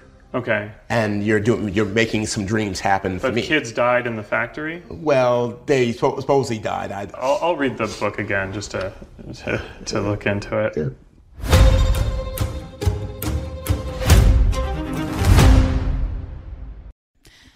Vi skal snakke om et program på HBO Max, som hedder The Rehearsal. Det er en øh, kanadisk komiker, Ja. Som hedder Nathan Fielder, som har lavet det. Han har tidligere lavet noget på Comedy Central, der hedder Nathan for You for nogle år siden, som måske nogen kan huske. Som gik lidt viralt. Jeg ved ikke, hvorfor den ting gik viralt for nogle år siden. Jeg kan huske, at jeg så det på YouTube i hvert fald. Og nu har han så lavet det her program. Og jeg ved ikke, Jeppe, kan du forklare, hvad det går ud på? Øh, jeg kan prøve. det er virkelig... Jeg skulle... Det er meget specielt. Det går Ja. ud på, at, at har du en speciel situation, du ikke ved, hvordan du selv eller hvordan omgivelserne reagerer, så indøver du den situation, inden den udspiller sig. Ja. Det, det er sådan i, i grundtræk. Ja, og vi har set tre afsnit, som ligger tilgængelige lige nu på HBO Max. Ja. Og det er tre afsnit, som blew my mind away. Altså virkelig. Første afsnit, hvor vi får præmissen forklaret af Nathan Fielder i sådan en uh, sindssyg twist allerede i starten af programmet. Du vil gerne sige noget? Ja, jeg vil gerne sige, at øh, hvis man har tænkt sig at se det her program, Nå ja, spoiler alert. spoiler alert hele vejen for man kan ikke fortælle om det her program, uden nej. at spoile øh, sindssygt meget. Men det er stadig vildt. det er stadigvæk vildt at se, fordi jeg så har set første program, det har jeg set tre gange nu. Og jeg, det er stadigvæk lige så vildt, hver gang jeg ser det. Ja, Altså, og, det- du, og du har lige fortalt mig om slutningen i program 1, Mm. som jeg slet ikke har forstået, Præcis. og måtte se den en gang til, Ja. og har fået at vide, hvad der sker, før jeg rent faktisk forstod, hvad der skete. Ja, præcis. Det er ret sindssygt. Nathan Fielder siger selv, at han er et akavet menneske. At han, øh, det er ligesom det, der kommer i introen. Han har svært ved nogle gange, altså har mennesker svært ved at forstå ham. Og det er noget, han har måttet arbejde med i mange år, siger han, hvor han ligesom skal tilpasse sig selv sociale situationer, for ikke at på en eller anden måde skræmme mennesker væk med hans akavethed. Så han har besluttet sig for, at han vil hjælpe andre mennesker, som måske er en lille smule akavet, hvis de har et eller andet. For eksempel i første afsnit kan man sige, at det, det er et dilemma, som en er en person er havnet i. Vi har vi, her i første afsnit møder vi en mand, der hedder Kor. K-U-R. Kor. Skid hedder han. Det er fucking Det er awesome navn. navn, ja. Og han har løjet for sin... Øh, han er med i sådan en quizklub, hvor de tager ud på sådan nogle popper og quizzer i New York. Eller hvor det er han. Et eller andet sted i USA. Jeg tror, det er New York. Det var det. Og ja, New York. Og han har ligesom naret de her mennesker i super mange år, vil jeg sige, at han har en kandidatgrad. Og det har han bare overhovedet ikke. Han har kun en bachelor. Uh, skam der kor. Men han har så løjet om det, og har ligesom holdt fast i det. Og så er der en af dem fra gruppen, fra den her kæmpe quizgruppe, som bliver ved med at sende ham jobopslag øh, opslag på noget, han slet ikke er kvalificeret for. Og han, han kan slet ikke have det. Altså, jeg tror også lidt, det handler om det er hende. Vi ja. lærer hende at kende. Trisha hedder hun. Vi lærer hende at kende i løbet af programmet. Hun er, hun er også et... et uh, hun er speciel. Hun er et specielt menneske. Det er hun. Og øh, så det, de så ligesom skal indøve, det er den her situation, hvor Kor skal sidde over for Tricia og fortælle, at han altså ikke har en kandidat, men kun en bachelor. Og det er ikke noget med, at de bare sådan indøver det, mens de sidder over for hinanden. Nej. det, der sker, det er, Nathan Fielder får bygget en tro kopi af den bar, hvor det skal fungere på. Og så gennem et, et, et, et, en, en, en eller anden form for algoritme i et Excel-ark og sådan så gennemgår han sammen med kor og nogle skuespillere, altså en skuespiller, som spiller Trisha. Ikke nok med, at hun spiller Trisha, de bliver nødt til at lave en fake, hun er, Trisha er freelance journalist, de bliver nødt til at lave en fake blog, for at den her skuespiller kan møde Trisha, så hun ligesom kan replikere hende, så hun kan komme til at ligne hende. Og det er de gode til. Lad os sige det sådan. Det, det, apropos, at du det ikke havde vi. set slutningen, du ikke havde set den komme. Øhm, så det, de gør, det er, at de bruger månedsvis på at øve det her scenarie. Hvad kan der ske? Hvad sker der, hvis så der kommer en og spørger om noget midt i, at han er ved at sige noget til hende? Hvad altså, alt bliver gennemøvet. Så det, de laver, der hvor vi så måske, at det er det mest reality-agtige af alle reality-programmer, det er, at de konstruerer en virkelighed, hvor at Kor han får lov til at gennemleve og gennemføre den her aften, så den ikke fejler.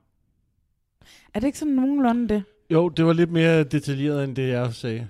Ja, og det som jo, som der hvor jeg sådan allerede, du ved, tre minutter inde i programmet får gåsehud, det er Nathan Fielder kommer så ind i Kors lejlighed i New York og fyrer nogle dårlige jokes af og kommer ind og sidder i en stol og og snakke om nogle døre til at starte Ja, med. præcis. Det er helt fucked. Det er helt fucked. Og sådan, altså han havde den, den der vidtighed med bogen, synes jeg var meget sjov faktisk. Ikke? Han finder en bog frem i ham her, Kors bogreol, øh, som hedder noget med sådan, har du vild sex med en kvinde, og hun, så hun godt kan lide det, eller sådan et eller andet. Så kigger, ja. han, så kigger Nathan Fielder på Kor, og så siger han, vi skal nok blive venner os to. og det synes jeg synes bare, det var sjovt, de der to akavede mænd af nogle vilde mænd i sengen. Nå, men han sætter sig ned i en stol, og så fortæller han, at det er det, vi skal. Men det fortæller han ikke på den måde. Han siger, at jeg har gennemløbet den her episode hundredvis af gange over de sidste par måneder.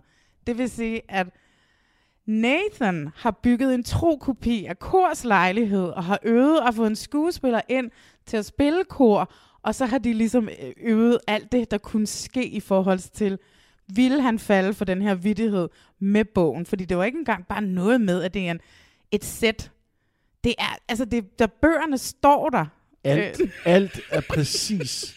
det er så det, sindssygt. Det er nede i detaljen, at er der en risse på stolen, er ja. den også i øh, der, hvor han øver. Det er helt vanvittigt. Ja. Og man, og man, og man bliver selv sådan fanget i sådan en... Jeg kunne slet ikke finde ud af, hvad jeg følte, da jeg så det. Nej. Fordi for det første, så synes jeg, det var mega genialt. Mm. Og så samtidig, så synes jeg også, at når jamen, jeg synes, han forråder Kor, når han kommer ikke ved at have gennemlevet det. Hvordan må ham Kor ikke have tænkt, når han sidder derovre for Nathan Fielder, der kommer... Ja, ja, det kan godt være, at han har fået at vide det HBO på et eller andet tidspunkt, og ja, ja, Nathan Fielder ved man måske, hvem er, måske ikke. Og det gør han jo så ikke engang. Og det gør han ikke engang, nej. nej. Og så lige pludselig får man bare at vide, at der har været nogen i lejligheden, og tage sådan så de kunne lave en, en tro kopi af hans lejlighed, og der har været en skuespiller, som ligner ham så meget, han har indøvet alle samtalerne med. Det er simpelthen så klamt. Jeg synes, det er så klamt. Hvad tænker det, du? Det er, altså, uden at afsløre for meget, hvad vi mere skal snakke om, så øh, det, det, er, jo, det, er, jo, det, er, jo, det er jo vanvittigt klamt, det her. Ja. det, er, altså, det er jo så ulækkert. Øh, og i bund og grund ved jeg ikke, hvorfor han laver det her program. Jeg har mine teorier, men jeg ved simpelthen ikke, fordi det er så mærkeligt, det her. Det er så mærkeligt. Men det er meget dragende. Vil dog sige, at fra afsnit 2 af bliver det endnu mere dragende, fordi der bliver det endnu mere fucked up. Der bl- det, bliver jo, det bliver jo mere og mere fucked up. Ja. Altså, jeg synes, vi er kommet ret godt igennem afsnit 1, uden sådan at spoile alt for meget. Det skal siges, at han går meget op i den her quiz. Han skal afsløre det hele for. Øh, Det er jo så sindssygt den måde, det sker med den quiz. Forklar ja. lige, hvad det er. Der skal laves en quiz. Det, han skal mødes De med skal hende til en popquiz, Ja. ja. ja. Og lige pludselig, to dage før, finder han ud af, at han kan ikke koncentrere sig om at fortælle den her sandhed til hende, hvis han er ved at tabe. Mm. Og han kan ikke have begge ting i hovedet på en gang. Nej. Men han vil heller ikke snyde. Så, hvad hedder det, Nathan, han planter svarene fra quizzen i hovedet på øh, kor. Det gør han på en gåtur. Ja. Ja, og det, det er verdens mest mærkelige gåtur. Det, at, og så må, han må jo have tænkt, hvor er det skørt. Ja. Altså, du ved, der kommer sådan nogle random facts om, øh, hvornår man stoppede med at hugge hovederne af folk i, i Frankrig og sådan noget. Du ved og ikke, hvem der opfandt krudtet, og hvad ja. der er verdens højeste bygning. Det, det kommer sådan helt... Altså, og det bliver endnu værre i afsnit 2 og 3. Men det er også på et tidspunkt, hvor Nathan er, er ude og bonde med, med, med kor i starten af programmet, hvor han ligesom sådan skal, vi bliver nødt, jeg kan mærke, at han bliver nødt til at stole lidt mere på mig. Så ja. Derfor så får jeg arrangeret en tur, hvor de tager ud og skidtskyder, fordi at han hedder Skidt til efternavn, så de Ja, skal skyde og har efter prøvet at skiskyde. Ja, og så får han lavet, så får han lavet løse, løs krudt i den, fordi så rammer de begge to, så er der ikke nogen af dem, der rammer nogen af dem, og så kan de bonde over det, at de begge to er dårlige Ja. til skidskyd. Og så får han hævet ham hen i sådan en pool bagefter, og der begynder de sådan at fortælle lidt om deres personlige liv, men Nathan vil så helst ikke fortælle noget om hans personlige liv, så han... Han har fået en skuespiller fået til at svømme svøm- ind mellem... Ja, fået en skuespiller til at svømme ind i men på et bestemt tidspunkt, for ligesom, at så kan Nathan ikke sige mere. Men det viser, at Nathan er åben for at snakke, men nu var deres intimsfære blevet brudt, ved at der kom en, svøm, en, en ældre mand, der svømmede igennem dem. Det er, altså, den, så, så minutiøst, som alt er planlagt, Ja. er jo så sindssygt.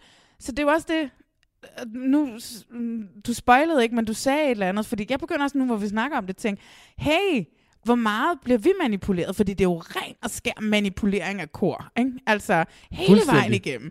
Det er jo gaslighting, og, og det er manipulation uden lige af den her mand, ikke? I allerhøjeste grad. Mm. Og det bliver kun værre. Oh my god, det bliver værre. Jeg er så fascineret. Vi, vi kan jo ikke sige mere om afsnit 1, Nej. uden at afsløre alt for meget. Nej, det kan vi. Ikke andet end, fordi vi blev nødt til at se slutningen igen, eller du gjorde. Ja. Fordi jeg opdagede, da jeg sad og så slutningen, ups, det... Og skal vi spoil den? For vi, vi kan lade være med at fortælle, hvad det er, han siger Ja, til ham. ja.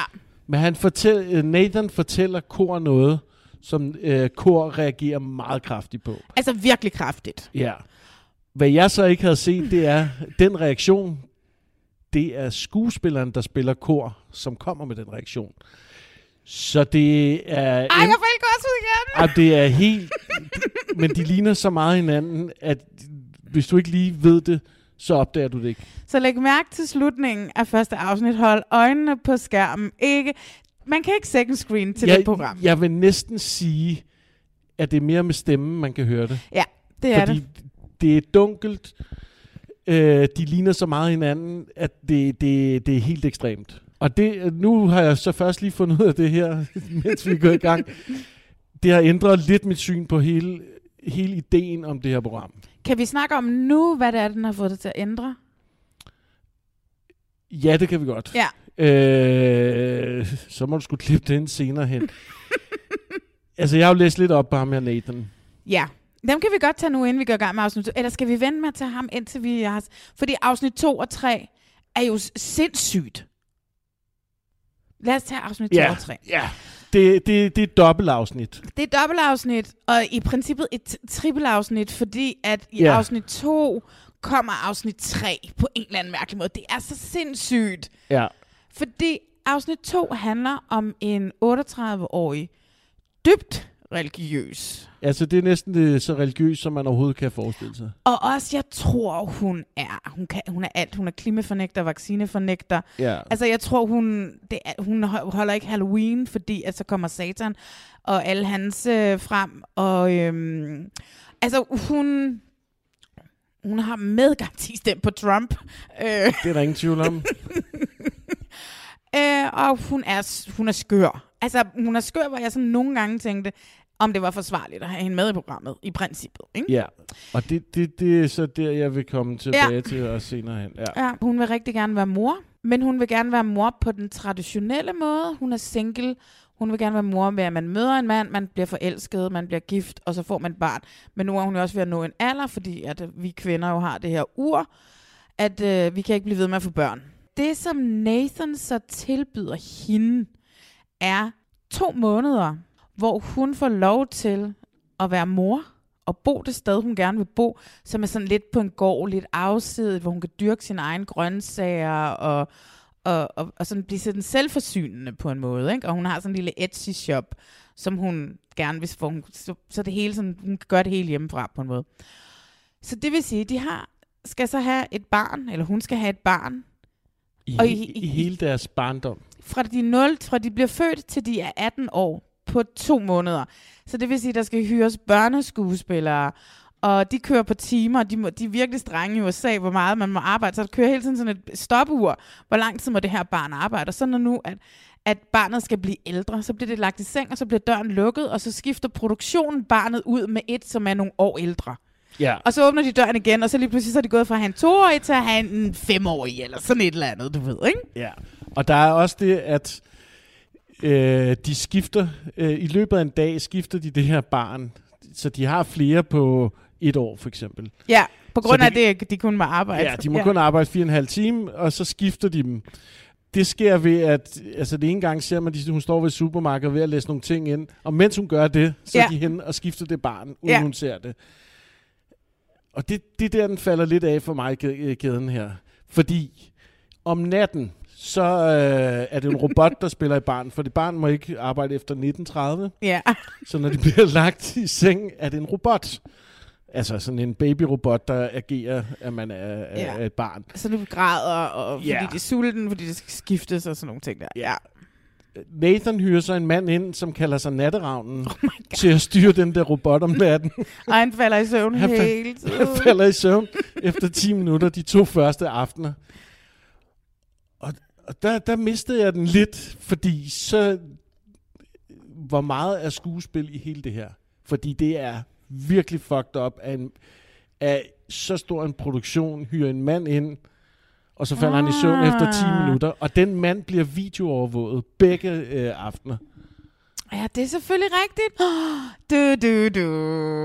Mhm. Bliver vi narret? Bliver vi narret? Altså, det er det, jeg også begynder sådan lidt at tænke. Udover at øh, Angela skal, skal prøve at virke øh, med et barn, øh, eller en masse børn her. Og hun skal være mor, ikke? Hun skal være mor. Så skal hun jo også finde kærligheden. Oh my god! Og der bliver det helt sindssygt. det er jo fuldstændig vanvittigt. Altså hun dater en, hvor man tænker, han er der bare... Han er en fantastisk mand. Mm. Og så helt tilfældigvis, så ender Nathan... Jeg kan ikke fortælle, hvad der sker, men han ender i en bil med ham og kører en tur. Og så ændrer alt sig. På den lille køretur sker alt i hele verden for en mand, hvor man bare tænker, enten er han virkelig, virkelig fucked up, eller også er det igen ren manipulation. Ja. der. I hvert fald så har hun vi, fordi at det er en del af oplevelsen, fordi hun jo gerne vil have det her, det skal jo være på den rigtige måde, mm. at Mm. man får et barn. Så i princippet så skal der jo også bo en mand der, mens hun er der, som skal lege, at han er faren. Og så har hun så været ude på de her forskellige dates, og så flytter ham, der er en eller anden total rando ind, som er ham her. Man må også sige, at han flytter ret hurtigt ud igen. Øh, Ja, det er den første nat. Ja, han er der en nat Ja. og så er han ude igen. Og så er Nathan i et problem. Fordi, hvad fanden gør han så? Fordi at han, øh, han havde jo lovet hende hele pakken, ikke? Ja. Du, du, du, du, du. Hvad gør en nøgen mand? Han bruger da sig selv. Ja. Ikke? Så Nathan flytter nu. Han er heller ikke far, og han har også nået en alder. Og han sidder og spekulerer, Nå, men det kunne måske også være meget rart for mig at vide, hvordan vil det være at have et barn? Jeg har et travlt job, jeg laver meget. Øhm, jeg vil da gerne have børn. Og jeg er også med noget alder. Så han flytter ind hos Angela i det her hus, og skal agere, så de er co-parents til det her barn. Altså, de sover i hver deres sovevært. Hun er meget religiøs, og alle de her ting. Der kommer helt sikkert ikke til at opstå noget mellem dem. Og så skal de ligesom være forældre sammen. Og det er ligesom her afsnit 1-2 slutter. Ja. Og det slutter det med, at han flytter ind, og vi sidder bare alle sammen og tænker, what the fuck? Og Ja. vi har mega spoilet igen, jeg ved det godt. Og han men har det lige er siddet og fortalt om, at han øh, boede der i Oregon, eller hvad fanden det var, Ja. hvor det hele foregår, og han har fået lov til at tage sin katte med, for Ja. dem savner han og sådan noget. Og så hører du så for øvrigt ikke mere til de katte overhovedet. Nej, nej, de er heller ikke i huset. Nej, nej, nej, nej. Ej, det er så mærkeligt. Ja. Oh my god, jeg bliver nødt til at se det igen. Ja. Afsnit 3 er vi så med Nathan på arbejde. Fordi at nu bor han jo og er co-parent. Og så er vi med Nathan på arbejde. Og her har vi så Det tredje. den tredje historie, hvor, vi skal, hvor han skal recreate, eller han skal hjælpe en person igennem. Det er en person, som er endt i nogle arvestridigheder med sin bror. Nogle, altså nu, hvor du har begyndt at sætte tanker i hovedet på mig.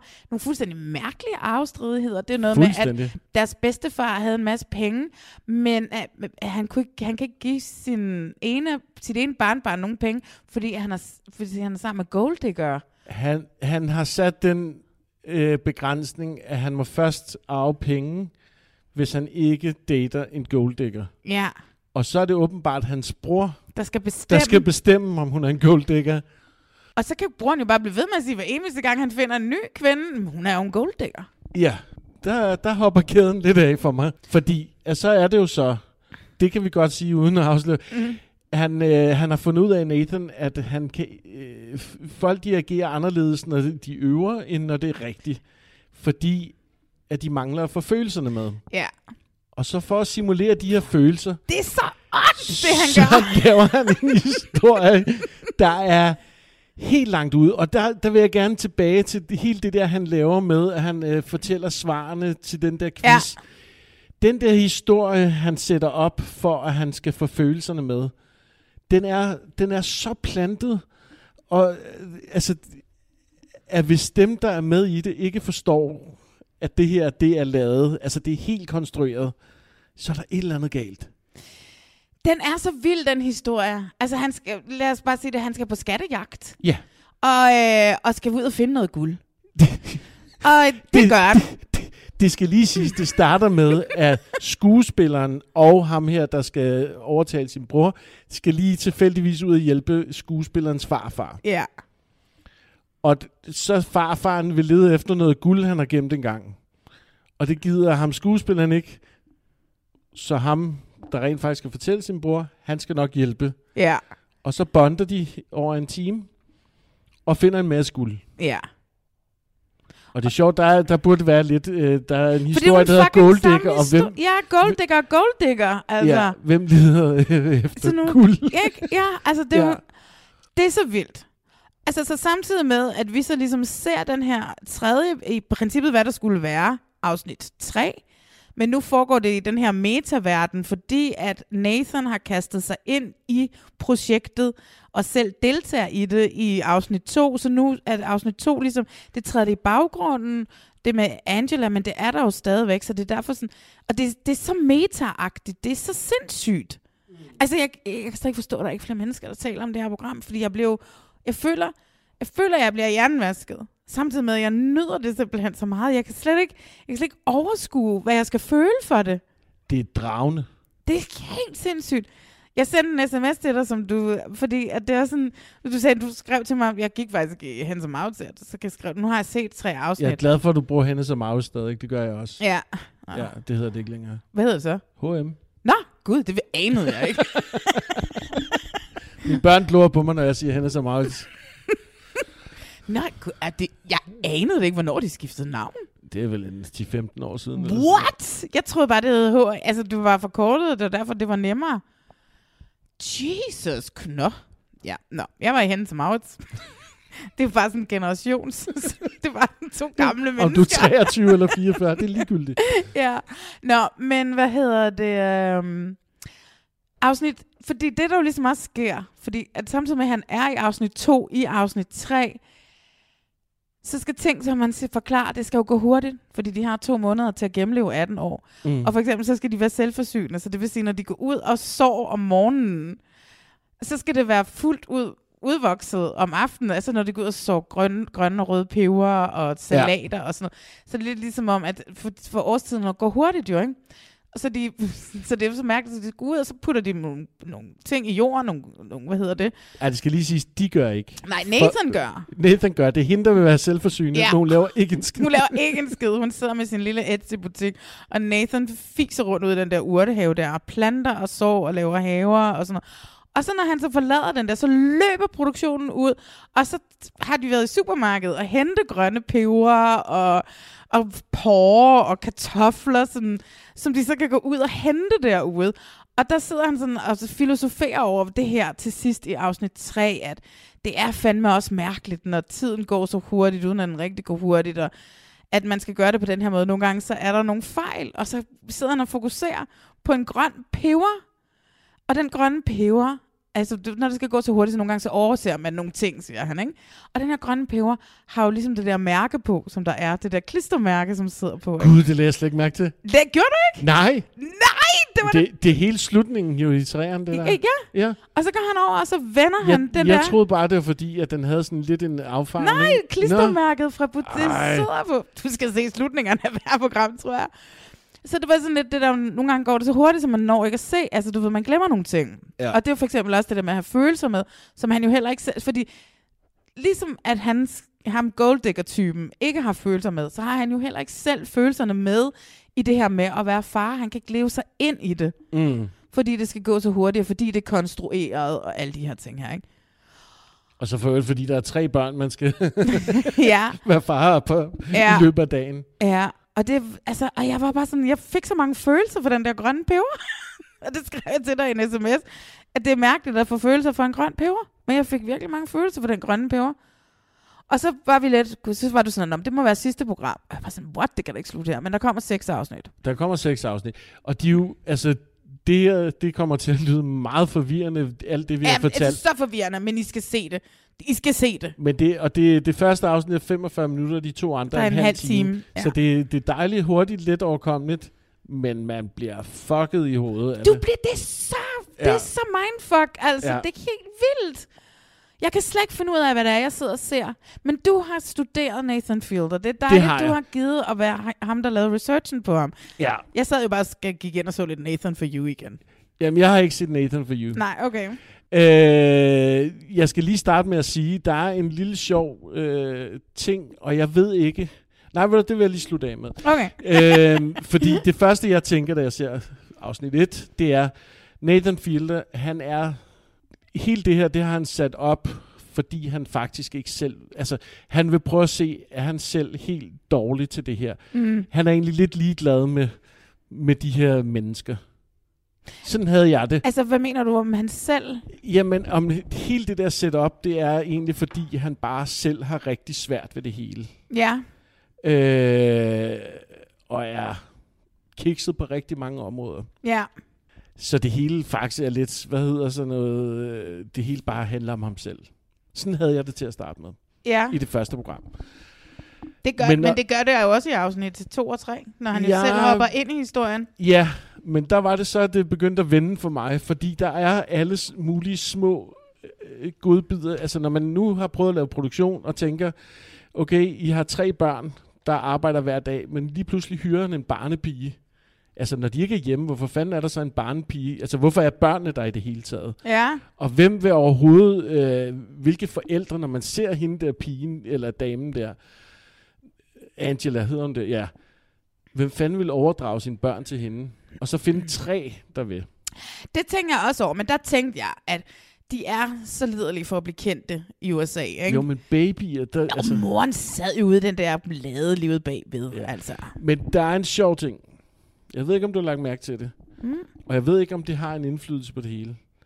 Men alle mennesker, der spiser pizza i det her, de spiser pizza med ost kun. What?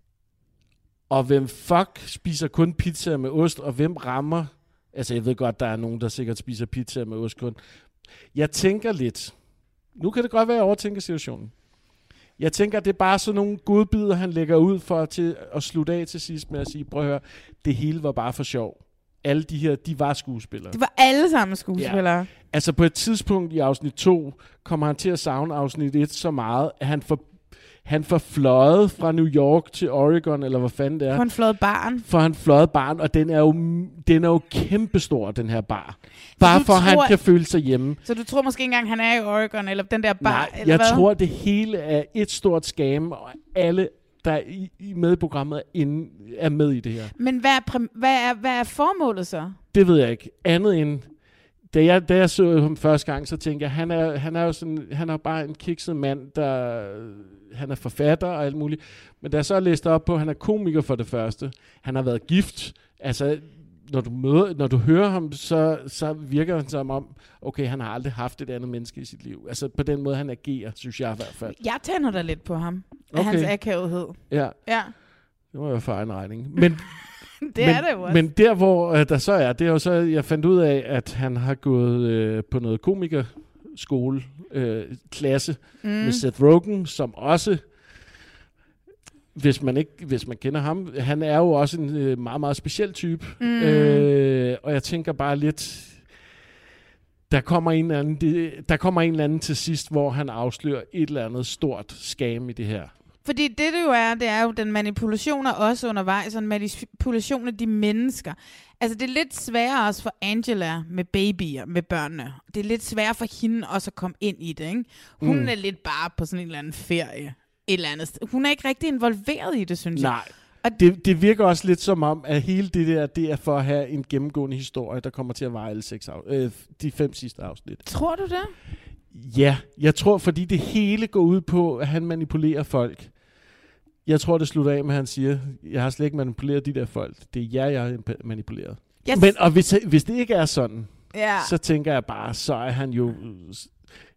Han er jo nogle steder så gennem ond. Altså det, Det er der, han gør. ondt. Ja, det er så ondt, det han gør. Altså, de ondeste produktionsselskaber, der laver reality og får, hvad hedder det, smadrer folk i datingprogrammer og andre programmer, de har intet på Nathan Fielder, og hvad, hvordan han manipulerer Jamen, øh, sin medvirkende. Jamen, han gør jo... Altså, der, alt, hvad han gør, er jo... Altså, i, i slutningen er jo bare så ondt. Men det, som undrer mig, det er, hvis nu er det så vigtigt for Nathan, at selv gennemgå, så han bruger tre måneder på at gennemgå to... Nå, jamen det er i hvert fald, hvad han siger, ikke? Mm. Han bruger tre måneder på at gennem... ge- Man ser jo skuespilleren, ikke? Man ser jo ham, som spiller kor. Man ser lejligheden er lavet. Man Mm. ser nogle samtaler og alt sådan noget mellem skuespilleren og ham. Altså skuespilleren, som spiller kor og ham, inden at han skal mødes med kor og sådan noget, ikke? Mm. Hvis nu det er så vigtigt for ham selv lige at få gennemgået det her, men det har han jo ikke gjort, altså fordi så skal han jo gennemgå 18 år igen, altså på en eller anden, så du hvad jeg mener, så skal der laves en replika af huset, med en, der spiller Angela, og nogle andre børn, som spiller børnene, så han kan gå, gennemgå alt med, hvad alle tænkelige resultater kan komme ud af en given samtale på Ja. de 18 år. Det har vi jo ikke fået. Men er det derfor, at det ikke rigtig går, som det skal, det her? Ikke? Altså, du ved... Det fordi kan- det gør det jo ikke. Det kan også være hele hans idé med det her program, det bare ændrer sig undervejs. Ja. Og på intet tidspunkt ser vi, at det rent faktisk er en rigtig replika, han laver af de her steder. Du ser ikke barn udefra i virkeligheden. Jo. Gør man det? Ja, ja. Man Okay. ser barn udenfor, da de går ind i den, og man ser barn stå inde i den der, hvad hedder Okay, det? Ja. men du ser ikke, han tager jo tilfældigvis en bog ned fra bogreolen, han siger alt er jo man til. Du Ja. ser ikke alt det andet. Nej, nej. Altså, Nå, men det er jo fordi, han ved, at han skal lave en joke lige præcis med den bog. det ved jeg godt, men det er også, hvis han vil manipulere seeren, Mm. så kan han jo bare sige, vi har lavet en tro kopi af alt det her. Men du ser rent faktisk ikke, at det er en tro kopi af alt det der. Han siger, se det de samme øh, krydderier, der er på baren i den virkelige verden. Du ser ikke det, det rigtige bar. Øh. Nej, nej, men du ser den der stol, der bliver lavet, hvor de bliver nødt til at, at, at, at lave hul i den, som er inde på baren. Mm. Altså, Det kan lige så godt være, at du har ret. jeg ved det ikke, jamen jeg føler... Jeg tror bare, at... Jeg tror et eller andet sted, at det er er for at lave lidt pis med hele det her, øh, for det første reality, og for det andet, hvad kan man manipulere folk til? Fordi vi sidder og siger til at starte med, i hvert fald, jeg, det, sådan tænkte jeg i starten, hold kæft, han manipulerer med folk. Mm. Men hvad hvis det hele det slutter med, at Jeg føler mig allerede sindssygt manipuleret af ham under alle omstændigheder. fuldstændig, fuldstændig, men det er også sjovt, at han finder to skuespillere, der, eller han finder en skuespiller, der ligner så ekstremt meget, At du ikke kan regne, du ikke kan at du regne, ikke, du ikke kan, slutningen ud. at du ikke kan kende forskel på dem. Ja. Men, Altså- altså, det, det, men det, er jo, det er jo bare godt castet. Åh jo. altså, det er jo en helt ekstrem dyr produktion, den her, hvis den er ægte. Ja. Hvis det alt det der, han siger i den, er ægte, så er det jo altså ekstremt dyrt. Også, det, altså for eksempel i afsnit 3 med Golddigger-fyren, der, sender, der hvor han sender ham på Golddigger, på rigtig Golddigger-jagt, ikke? så skal alle de skuespillere, som egentlig skulle have arbejdet den dag i det pizzeria, hvor han sidder med sin bror, de, de sidder bare og venter. Altså han sender dem ikke hjem Det, det gør de jo hele tiden. Hver gang de slår over til noget, så sidder de og venter et eller andet sted. og spiser pizza kun med ost. Kun med ost. Og, det, og den måde, han slutter, hvad hedder det, øh, eller den måde, det hele slutter, den der Golddigger-historie, er jo så, øh, den er jo så gemen, ond. Øh, kan vi afsløre, at bedstefaren dør? Ja, den bedste far, som, hvad hedder det? Ja, ja. Den fake bedstefar, Den fake der har været ude. Han dør, så han bare går ind og siger, ja, ham du lige har bondet så meget med, at du får en masse guld. Han er altså død to dage efter, du var ude hos ham. Ja. Altså, hvem er så fucked up, at... Men det, der sker, det er jo, at Golddiggeren så jo ikke gider være med i programmet mere. Han kommer jo ikke, han møder jo ikke op mere. Nej. Og der er det jo selvfølgelig, så kan du sige, ja, ja, fordi det er det, der står i manuskriptet. Mm. Øh, Men du har lige så, jeg tror, du har lige så meget ret, som jeg har. Det er bare den eneste tanke, jeg sad og havde. Og ved du, hvor den ændrer sig? Det var, Nej. da du sagde den uh, slutning der. ja, At du ikke kan se, hvem der er hvem. Fordi det er, det er så bevidst, at de har lavet det, at det skift mellem de to. ja, ja. At Den det måde, de er, at, krydsklipper. at det er for, han kan sige program 6, prøv at se, hvor vi snød jer alle sammen. Nej, tror du det? Tror du jeg det, tror det. Nej, jeg tror godt, man må... Altså, man skal, altså, det er jo ikke, fordi han skjuler på nogen måde, at Og det den er, er, den er meget, meget skjult. Men altså, den der, det der klistermærke på den der peber, den er også meget, den er meget tydelig. Men Ja. jeg vil give dig ret i, der, det gik lidt før jeg opdagede, at det var øh, skuespilleren, der sad der, og jeg måtte spole tilbage. Ja, og sige, du så den tre gange, ikke? Ja, Ja. Ja. det er Det- et vanvittigt program. Det er et vanvittigt og det, format. Og det gør det jo så rigtig spændende, at det er, altså man kan sidde med de her forskellige tanker. Du har den tanke, jeg har den her tanke. Men det hele ændrede sig, mens lige inden vi startede her, fordi Ja. du fortalte den der, at det ikke var ham. Så er jeg sådan, fuck mand, det er, det er kun for at mindfucke øh, seeren. Hvis det er det, så, altså, så skal det vinde alle priser i hele verden. Det er så... Og jeg kan ikke forstå, at der ikke er flere, som har hævet fat i det. Der er ikke nogen, der snakker om. Jeg har ikke læst nogen anmeldelser. Det er bare gået hen over næsen på folk, det her. Det, det er så uopdaget. Og det Ja. ja. er så genialt. Ja. Det er så genialt. Ja, Fordi- eller også er det så øh, ondt, hvis det viser sig, at han bare er sådan.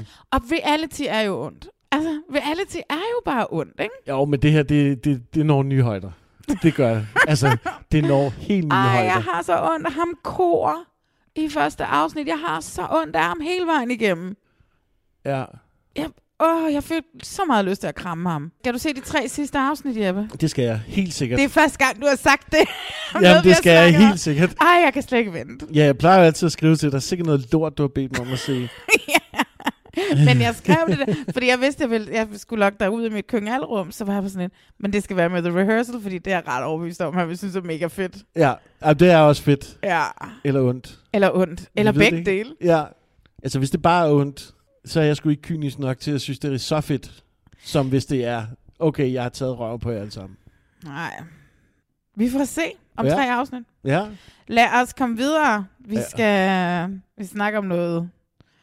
Vi snakker om Bachelor. Okay. Er der stadig håb for, at I to kunne blive et par? Nu kigger du på mig. Nu kigger du på mig. Jeg troede, du skulle til at sige noget. øhm, altså, det kunne da være dejligt, hvis vi kunne finde ud af det igen.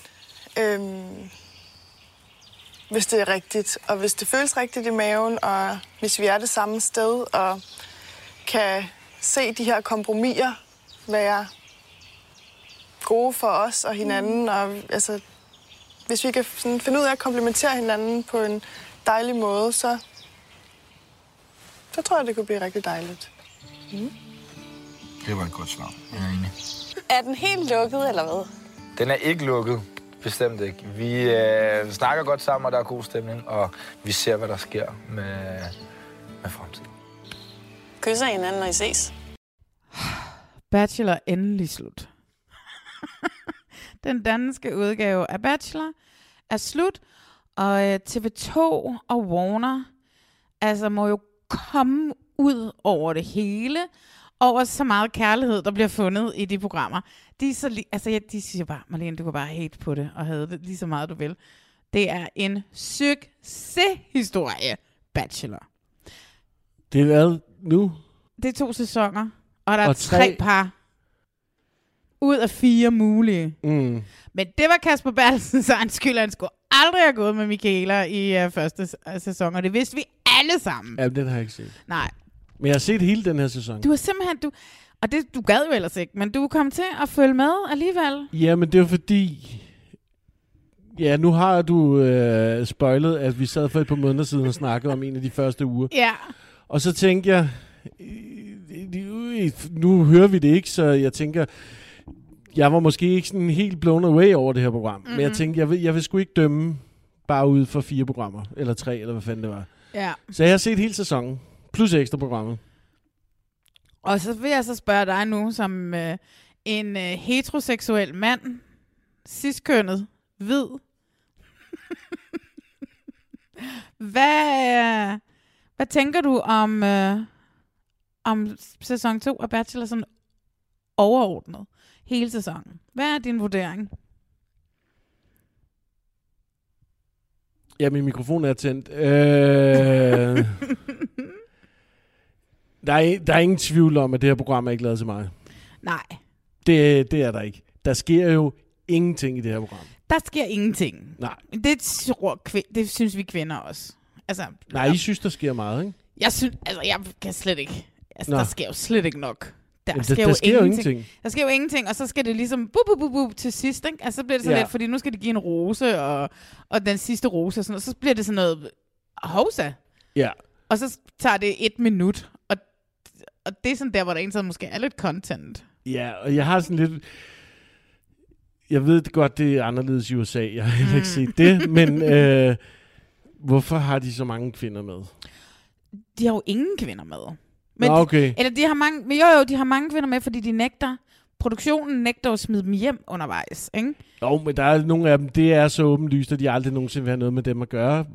Altså ikke fordi de, de er sikkert skønne og alt muligt. De er alle men sammen de, skønne. De passer bare ikke ind til den person. Altså, vi kan jo tage sådan et, et rigtig godt eksempel af Eva. Jeg ja. elsker Eva meget højt, og jeg, altså, du ved ikke, jeg synes, hun er fantastisk. Hun får et program på Zulu eller et eller andet. Om senere. sex. Sikkert. ja. Og hvad Det hedder... burde hun få. Ja, det burde hun. Ja. Og, øh, men hun er ligeglad med Philip, og Philip er ligeglad med hende. Fuldstændig. Fi- Eva ved godt, there's no chance in hell. Og Philip ved godt, og alligevel så får hun lov til at være der, til at være en af de aller, aller sidste, ikke? Jo. Det her ligegyldige afslutnings øh, efter den sidste rose. Ja. For, for, hvorfor for laver vi ikke noget mere spænding og får Mette og Kasper til fucking at snakke sammen der? Og det kan godt være, Mette, hun siger, jeg er ikke klar, det siger hun der. Men så må der stå i kontrakten, at hey, det, hvis du er en af de sidste to, og du ikke bliver valgt, så skal du altså møde. I USA, der har de jo efter The Final Rose, så sidder de der alle sammen. Så er der bloopers. De har den der ananasskål med, som, hvad hedder det? Altså, vi får ikke noget vide om den der ananasskål. Vi får ikke nogen klip fra, Og du får et, ikke? får vi et klip, Ja, ja, jeg. hvor de trækker op. Nå, det men rigtigt? vi får jo ikke, hvor Nej, nej. at Helena siger svedproblemer Nej. til Kasper, hvilket jo kunne være rimelig sjovt at få de klip frem mm. til os, ikke? Jo. Det er så ligegyldigt, det der efter den sidste rose. Og jeg ved godt, at Petra øh, måske ikke selv har lavet spørgsmålene super upassende, og begynder at sidde og snakke med Kasper og Helena om børn. Altså, det er bare, det er, det er så upassende. Fordi for det første, du ved ikke, hvad deres situation er. Du ved ikke, om, man kan få, om de ikke kan få børn, og, og hvad, er man kun et rigtigt par, hvis man skal have børn med hinanden, eller hvad? Mm. Det er super upassende. Det er super, super upassende. Super upassende. Og så begynder at sidde og frit øh, Frederikke og Philip, om de snaver. Altså, de har lige været super sårbare, og sidder og fortæller om, at de blev nødt til at tage afstand fra hinanden, da de kom hjem og se det hele fra et større perspektiv, og bla bla bla. Endelig fortæller Philip noget, som ikke bare er, hvad hedder det, hans, øh, at han er mellembarnet, og han godt kan lide vand og fisk. Øhm, og så begynder øh, øh helt overfladisk Peter bare vil høre, om de snæver, når de snæves. Og jeg synes, jeg synes, at det var så upassende. Det er så upassende. Og helt, for alle kvinderne til at komme og være med til det her. Få dem alle sammen til at sidde og snakke om det. Mm. Altså, Frida sad og var så skidelig glad, ikke? Altså, she Men was Mette, over. havde, hun var god i det, synes jeg. Men så skulle hun da have snakket med Kasper. Hun fortæller, hvordan hun har måttet tage afstand både fra Kasper og Helena, ikke? Fuldstændig. Nå, men det er da der, de skal sætte dem ned og snakke sammen. Ja, ja, det er jeg enig i. Men, men den måde, hun for det første reagerer på den sidste russeremoni, er fantastisk. Jesus og for det andet, øh, det, det, den måde, hun siger det i det sidste program, øh, hvad hedder det, i det der ekstra program, Ja. er også fantastisk. Ja, ja, men hun er skøn. Men øh, ja, altså man kunne godt se, at de havde lige fået dem derinde, øh, der kunne øh, den dag, ikke? Ja. Fordi der var også nogle andre, der kunne være interessant at få ind, ikke? Altså, det har da også været sjovt at høre, Eva, hvordan var det ligesom at bare... Være poolboy, være som hun blev- Ja. hele, hele øh, i halvanden måned. Altså, jeg synes jo, at det, øh, nogle af de der kvinder, det er bare lidt præg af, at de sagde ja, fordi så kommer vi til at sidde lidt længere tid nede i Karibien. Nå ja, 100 procent. Og fordi det der, den der boble, de laver med de der kvinder, altså de tilbringer 2 procent af tiden sammen med bacheloren. Ja. Og så tilbringer de 98 procent af tiden sammen med de der andre kvinder. Og de må ikke forlade stedet, de har ikke telefoner, de har ingenting, de kan, de kan kun sidde og snakke med hinanden. Mm. Så selvfølgelig bliver de fantastiske venner hele bundet. Det kan man Ja. også se på deres Insta. Reality Check følger nogle af dem, ikke? Og det er jo deres story hver eneste dag, er jo fucking dem alle sammen, der sidder på en eller anden restaurant sammen. Every freaking day. Så er de alle sammen i musiklejet, så er de på restaurant, så er de til smukfest. Ja. De er jo sammen hele tiden, de der piger, ikke? Jo. Øh, Man, man kunne lave det øh, på en herregård på Fyn. Jamen, altså, at der ikke... Altså, nu er det godt nok Karibien i regntiden, men øh, at man ikke har den der, okay, jeg vil egentlig gerne blive, fordi det er sgu egentlig meget fedt at bare sidde i den her pool og chille. Nå, ja, ja, men det er jo lige meget, for det er jo produktionen, der beslutter, at de skal være der, ikke? Altså, det er jo ikke... Så skal de alle sammen sige nej til Rosa, ikke? Men det er jo produktionen, som siger... Og man, vi kunne godt have fået skidt lidt ud, øh, hurtigere ud i dem, ikke? Nå, ja, ja, men... og der kunne måske også... Men de vidste vil da bonde hvad- lige så meget på en, på, en, på en herregård på Fyn. Det er jo produktionen, der bliver nødt til at sige, den her gang har du kun 10 roser, og ikke 15. De har jo 15 roser lige indtil nærmest sidste roseceremoni, Ja, ikke? ja, den er lidt dum.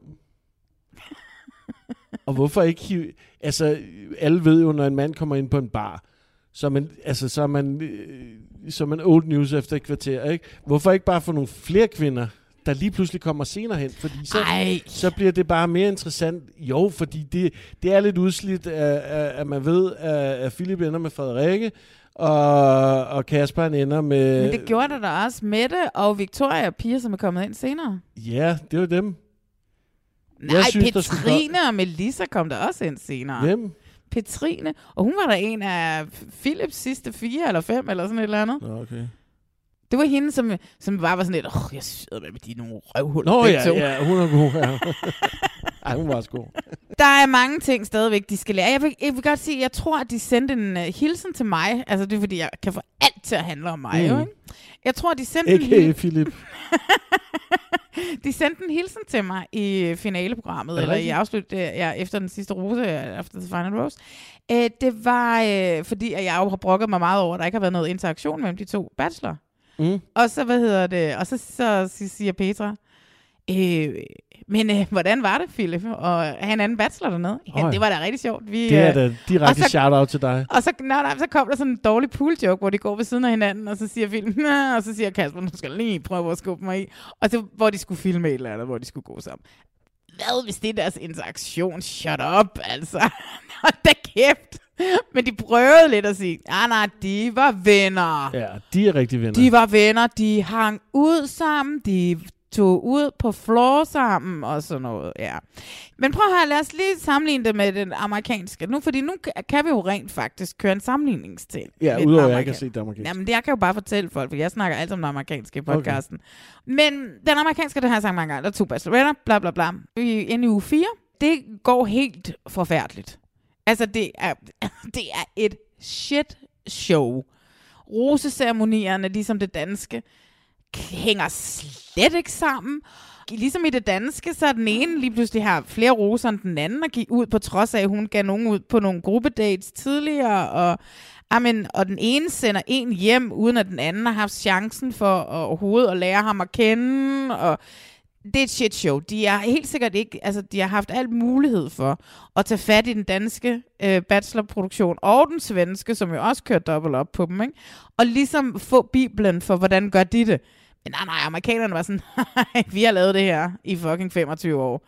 We know how to do it. Det gør de ikke. Det sejler rundt. Det er perfekt. Øh, og hvad hedder det? Det har resulteret i, at de startede med, at faktisk så skulle det være, at de alle sammen ligesom kunne date dem begge to. Men øh, det blev for meget for bacheloretterne, fordi de var sådan, now, now they have all the power. Fordi de kunne bare sådan hele tiden blive ved med sådan, mændene kunne ikke rigtig tage den endelige beslutning til, hvor hvem de helst ville date, fordi, uh, der var jo også den anden, ikke? Altså, så de var sådan, de holdt sig lidt tilbage mændene. Ja, hvis den ene ikke gider, så hopper Ja, den anden. ja. Så det blev sådan til sidst, og så var det sådan, at fint nok, så blev vi nødt til at tage en beslutning, og så gjorde de det, at når man, okay, nu, allerede nu, skal mændene ligesom beslutte, hvem vil vi date. Og det var altså allerede i afsnit 2, 3, slutningen af afsnit 2. Det er perfekt. Og så blev der ligesom delt op, og så var der nogen, som sagde øh, nej til den enes rose, i håb om, at den anden ville give dem en rose. Hvad de jo så ikke havde tænkt over, det er, selvfølgelig er der jo ligesom blevet afstemt med produktionen inden, hvem giver hvem roser. Mm. Mm. Øh, så, og så var der så en af dem, der var god nok til at kunne tale sig selv tilbage på, på det. Ikke? Men nu er de, så bliver de så faktisk holdt adskilt. Så det vil sige, de er lige nu på et krydstogt, som sejler rundt i Europa. Eller det er altså afsnittene, ikke? De er taget til Europa, de starter i Paris, og så er de taget til Belgien, og så skal de videre rundt. Ja, I til Paris? De har været i Paris. Hvordan fanden kom de derind med den båd? Nå, men det var fordi, de havde først... Nej, der, der var de ikke med båden. Nå, okay. Der var de bare flået hen for at gå på date i Paris, og så Ah. blev de flået hen til der, hvor at båden lå bagefter. Ikke? Okay. Og så skal de, nu skal de til Bruxelles, og jeg er ret sikker på, at de har haft en, et mellemstop i øh, København. Jeg synes bare, jeg, der var et billede, der blev lagt op for et stykke tid siden, hvor jeg er ret sikker på, at de sidder inde på en, øh, en, en restaurant inde i Pisranden. Øhm, men hvad hedder det? Øh, nu bliver de simpelthen adskilt. De bliver, kvinderne får ikke rigtig lov til at hænge ud sammen mere. Jo, de får lige lov til at mødes og lige tale om tingene. Men, øh, og mændene bliver ad, holdt adskilt på båden også, så det vil sige, at mændene bor, der er nogle mænd, der bor på en etage, og nogle mænd, der bor på en anden etage. Nogle mænd?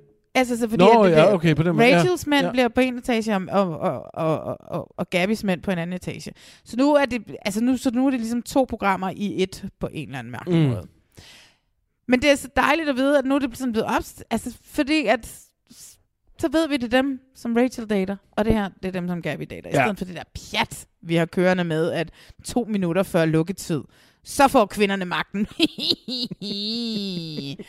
det fungerer ikke. Alle amerikanerne hader det. De hader to bachelorvetter. Det er jo det, det har jeg også sagt tidligere, at fordi at det er jo en ære at blive bacheloren eller bachelorvetten. Og når de pludselig er to, ikke, så bliver der taget, så skal man Så dele spotlightet, så ja. skal man dele spotlightet med en anden, ikke? Men i det amerikanske er det også tre gange om ugen der? Nej, det sender de en, så sender de en halvanden time. Jeg Øh, forstår heller en ikke, gang om ugen. ikke? Jeg forstår heller ikke, hvorfor skal det være tre gange om ugen på dansk? Det er fordi, de vil have folk. Det, det er Love Island-finden. Det, altså, du Altså ved, den, der blev lavet en sæson af? Ja, men det er jo... øh, 8. sæson er lige slut i England her i den her Ja. uge. Men det der med, at man skal komme... De, øh, altså, det- der er et eller andet det der med, at man skal gå tilbage og se det. Du ved ikke, altså man skal hver dag aktivt gå ind og se det. Det kan de ret godt lide på TV2. De synes, at det er mega fedt. Jeg var til et eller andet halløj, hvor der var nogen fra TV2, som glædeligt viste, hvordan seertallene bare steg. Og, det, åh, og så var der en eller anden dag, hvor det ikke lå klokken 6 om morgenen. Så havde der været en seerstorm, og så viste de alle mulige mails for kvinder, som var sådan, hvorfor ligger den ikke klokken 6, som den plejer? Og det er jo ligesom, det gør de jo også med Paradise. Der sender de jo også, det sender de jo også tre gange om ugen. Gør de det? Ja. Jamen, jeg, jeg synes jo bare, at det, der er i det her program, det er, at der sker så lidt. Og når man så deler det op på tre episoder, så sker der jo ekstremt lidt i Jamen, hver der episode. sker jo intet. Men altså, hver episode var jo tre, en halv time, ikke? Så, tre, så det er jo det, det, er Ja. jo det, det er jo det samme som det Men jeg tror bare, man vil have følelse, altså som mand, Ja. øh, så tror jeg, at mere man vil sidde og se halvanden times afsnit, hvor der skete lidt mere, Ja. end at du får tre afsnit på en uge, hvor der ingenting sker. Ja. Men altså, det er jo måden, de laver igen- det på. Ja, ja, men jeg synes bare, altså, jeg ved sgu ikke. Men altså, det er jo som sagt heller ikke nok min målgruppe. Nej, nej, men- Hvid mand på 44 år. Cis. Cis-kønnet. Ja. Nej, altså, jeg synes jo, altså, det er jo heller ikke for mig. Det er jo tydeligt. Men det irriterer mig, det ikke er. Og men så er der glemtvis af små ting, som når Kasper, han, han er så fucking god til at date. Og det er jo det igen, igen, igen, igen, igen. Sidste sæson, Jaffa kunne fucking finde ud af det, han har lavet fjernsyn før. Mm. Den her gang, Kasper kan finde ud af det, han har lavet, han har lavet fjernsyn før. Det er nok med en bachelor, der har lavet fjernsyn før. Og så faldt de der kvinder, ikke? Så er det pludselig 18 kvinder om en mand. Jeg gider ikke snakke mere om det her bachelor. Jeg, oh my god, jeg synes, det er så fyldt med fejl. Og så samtidig så elsker jeg det jo også, ikke? Men, Mm. øh, jeg, Jeg er ikke 100% sikker på, at jeg vil se sæson 3. ja, hvis du skal være med i den her podcast, så skal du. Ja, men så må jeg se en uge, og så skal du ikke bare redigere det ud, og så skal jeg se resten. Men, øh, men hvis der kommer en bachelorette, gør det det? Altså, det... Jeg ved det ikke. Jeg ved det heller ikke. Jeg har ikke hørt noget. Der er ingen uh, jungletrummer, der har lyttet. Vi skal jo huske på, at uh, lige nu så er det jo sæson 19 af The Bachelorette, der kører i USA. Og der har været 26 sæsoner er af The meget. Bachelor. Ja, det er for meget. Ja, det kan da godt være. Øh, så der gik jo lige et par år, inden man uh, fandt ud af, at men kvinder kan jo også godt. Men Men altså, der kunne man måske godt trække for amerikanerne og sige, nu ser vi, det fungerer der. Ja, ja, præcis. Vi behøver ikke. vente syv år på- problemet er, det har jeg sagt mange gange før, det er sindssygt svært at få mænd til at være med i et datingprogram. Det er sindssygt svært at få mænd til at være med i datingprogrammer. Er det rigtigt? Helt, det, de er så svært. Og især til sådan et super romantisk datingprogram, som det her jo er. Altså, alle de filtre, alle de freaking Instagram-filtre, der er lagt på, øh, det er jo så romantisk og fint, og... Øh, Og alt er i slow. Og alt er i slow. De kunne have, Men det- du hey- har klaret det på fire uger i stedet for otte, hvis Ja, ja, og hver afsnit kunne vare et kvarter. Præcis, hvis de bare fucking skruede op Ja. for tempoet. Bare, bare at køre den normale tempo, så har den været fint. Første sæson, der var der seriøst i slow-mo en morgen. Kvinderne stod og spiste morgenmad. Når de hældte gryn og cereal op i deres skåle, så blev det vist sådan uh, slow-mo. Og bare sådan et, slap af med det kamera der. Og nu, ja, nu kender jeg jo alle fotograferne, ikke træet morterne og sådan noget. Jeg tror også, første gang vi mødtes her, der sagde- snakkede vi også om det. Øh, altså det er virkelig, altså når man tænker på de forhold og alt muligt, det er virkelig flot filmet og sådan noget. Det er sindssygt flot. Men ja, der er lidt meget slow mo. Prøv at høre, den her sæson er slut. Og mm. det bedste er jo, at der er masser af kærlighed. Jeg elsker Kasper Skak og Helena. Jeg synes, det er så dejligt for Frederikke og Philip, at de har fundet tonen igen. Jeg synes, det er skønt. TV2 griner hele vejen til banken, og bare sådan, at ja, ja, Malene, havde du bare løst på det her, alt det du vil. Vi er fucking ligeglade for, det er en succes. Sidste gang, vi snakkede sammen, Ja. der havde vi nogle skurke og nogle helte. Mm. Har du nogen ny skurk, for eksempel? Ja, men det bliver, han, han, øh, han kommer til at dele øh, både skurke og helterollen. Åh. Oh. Kan man, gøre, kan man gøre det? Altså, ja, det kan du da godt gøre. Altså, han er både din skugger og din helt, Nathan Fielder. Ja. Ja. Han, hvis jeg ikke har ret i mine antagelser, mm. Så er han helt klart en skurk. Ja. Hvis jeg har ret, så er han en held. Mm. Ja. Er det for kedeligt et svar? Nej, nej, fordi at det, det er jo... Man ved jo slet ikke. Altså, jeg, jeg, altså, det er så vildt, det program. Ja. Fordi jeg er jo tilbøjelig til at give dig ret, og jeg har også lyst til at give ham den både, begge dele, ikke? Men det kan jeg ikke. Nej, okay. Fordi at øh, jeg har en held og en skurk nu, ikke? Nej, jeg vil gerne øh, helten, det er Eva. Ja. Dejligt. Eva fra The Bachelor. Ja. Det er mere, fordi vi skal se hende et eller andet andet. Ah, men hun er skøn. Ja. Nu arbejder du jo også lidt nogle gange i produktionsmiljøet. Du kunne Ja. ja. jo godt, hver gang der er nogen, der siger noget, så kunne du sige, hey, kunne hun være verden Jeg på kunne det? også være, jeg vidste noget. Uh. Men nej, det gør jeg ikke. Ej, sådan noget må du ikke sige. Nej, det gør jeg ikke overhovedet, men hey, hun er fandme oplagt. Godt. Ja, så min held det er Eva. Yes, precisely. Men Nathan er til assistanten. Yes. Og øh, din skurk er Nathan. Min skurk er Na- Nathan, ja. Ja. Med Philip i assistanten. Med Philip i assistanten. ja. Altså, min held er Nathan. Fordi at jeg kan slet ikke rumme, hvad jeg skal tænke mm. om det her program. At det, altså, du ved, jeg er så forvirret. Ja. Og det er det første program, hvor jeg sådan virkelig bare har været blæst væk i meget lang tid. Men nu har jeg selvfølgelig også de sidste otte uger, hver evig eneste dag, skulle se en Team Love Island. Det er så, så er det vildt, at man sådan, for den UK-udgave, Ah, ikke? okay. Så det er sådan lidt, så det er lidt rart, altså, fordi, Jeg troede, det var, fordi du havde haft corona, at du havde, jo, du havde haft det hårdt. Nå, nej, nej, Nej, det, okay. nej men, det, men det er bare så vildt, når der kommer sådan noget det her, hvor man ikke, man, man kan simpelthen ikke regne ud, hvad der er, der sker. Man kan ikke mm. regne det ud. Og det synes jeg fortjener en, øh, en, det er en heldegærning, synes jeg lige nu i hvert fald. Ikke? Ja. Så det, derfor er han min held. Og min skurk er igen i år, ligesom det var sidste år, da, produk- da produktionen og Bachelor sluttede. Det er hele Bachelor-produktionen. Ej, men jeg kan godt se, det, at det kan ramme en målgruppe. Det kan jeg godt. Ja, ja, men det gør det da Men hvis også. det skal ramme øh, mig mere, så, så, så skal vi noget andet. Så skal vi noget andet. Ja, men prøv at høre, jeg har været ude tre gange herinde for det sidste stykke tid at drikke nogle øl med nogle veninder, og så hver gang så er der siddet nogle andre unge kvinder ved bordet ved siden af. Eller Nogle andre, siger du? Nogle, ja, ja, men det er sådan nogle, som var ude på... Altså, vi sad ved sådan et bord det okay. en af gangene, og så var der plads nok til, at der kunne sidde nogle andre ved bordet, som ikke var en del af vores selskab. Så begynder de sidde og snakke om, om The Bachelor, ikke? De har også siddet og set det hele, ikke? Så falder vi i snak om Bachelor, og så bliver det bla bla bla bla, så betyder vi drikker øl sammen. Øhm, så næsten. Så hvad hedder det? Så, så, Så det har jo forenet jer. så, så, ja, ja, så det kan, altså, det, der er jo, selvfølgelig er der masser, der ser det. Men der er ikke nogen, som har set alle sæsoner af The Bachelor og The Bachelorette, som også sidder og ser det, og som ved, hvordan at man kan fucking lave det ordentligt. Du vil bare have drama. Jeg vil have drama på drengen. Nå. Mm. Men Jeppe fra øen. Ja. Er der noget fjernsyn, du har lavet, vi skal se? Nej, Nej. der kommer snart. Eller nej, det kommer først næste år. Jeg må ikke afsløre, hvad det er. Nej. Men øh, nej, jeg har faktisk øh, jeg har lavet en masse øh, reklame her for de sidste øh, Mm. 3-4 måneder. Så har du tjent kassen. Virkelig mange penge. Og så tænker du, kommer jeg til at se den reklame? Nej, det gør den nok ikke. Nej. Nej, så, så jeg kan ikke rigtig bidrage med det helt store. Nej. Da vi lavede den her podcast sidste gang, der fortalte du om stjerner med- med hjerner, eller sådan et eller andet. I hjernen på stjernen. Ja.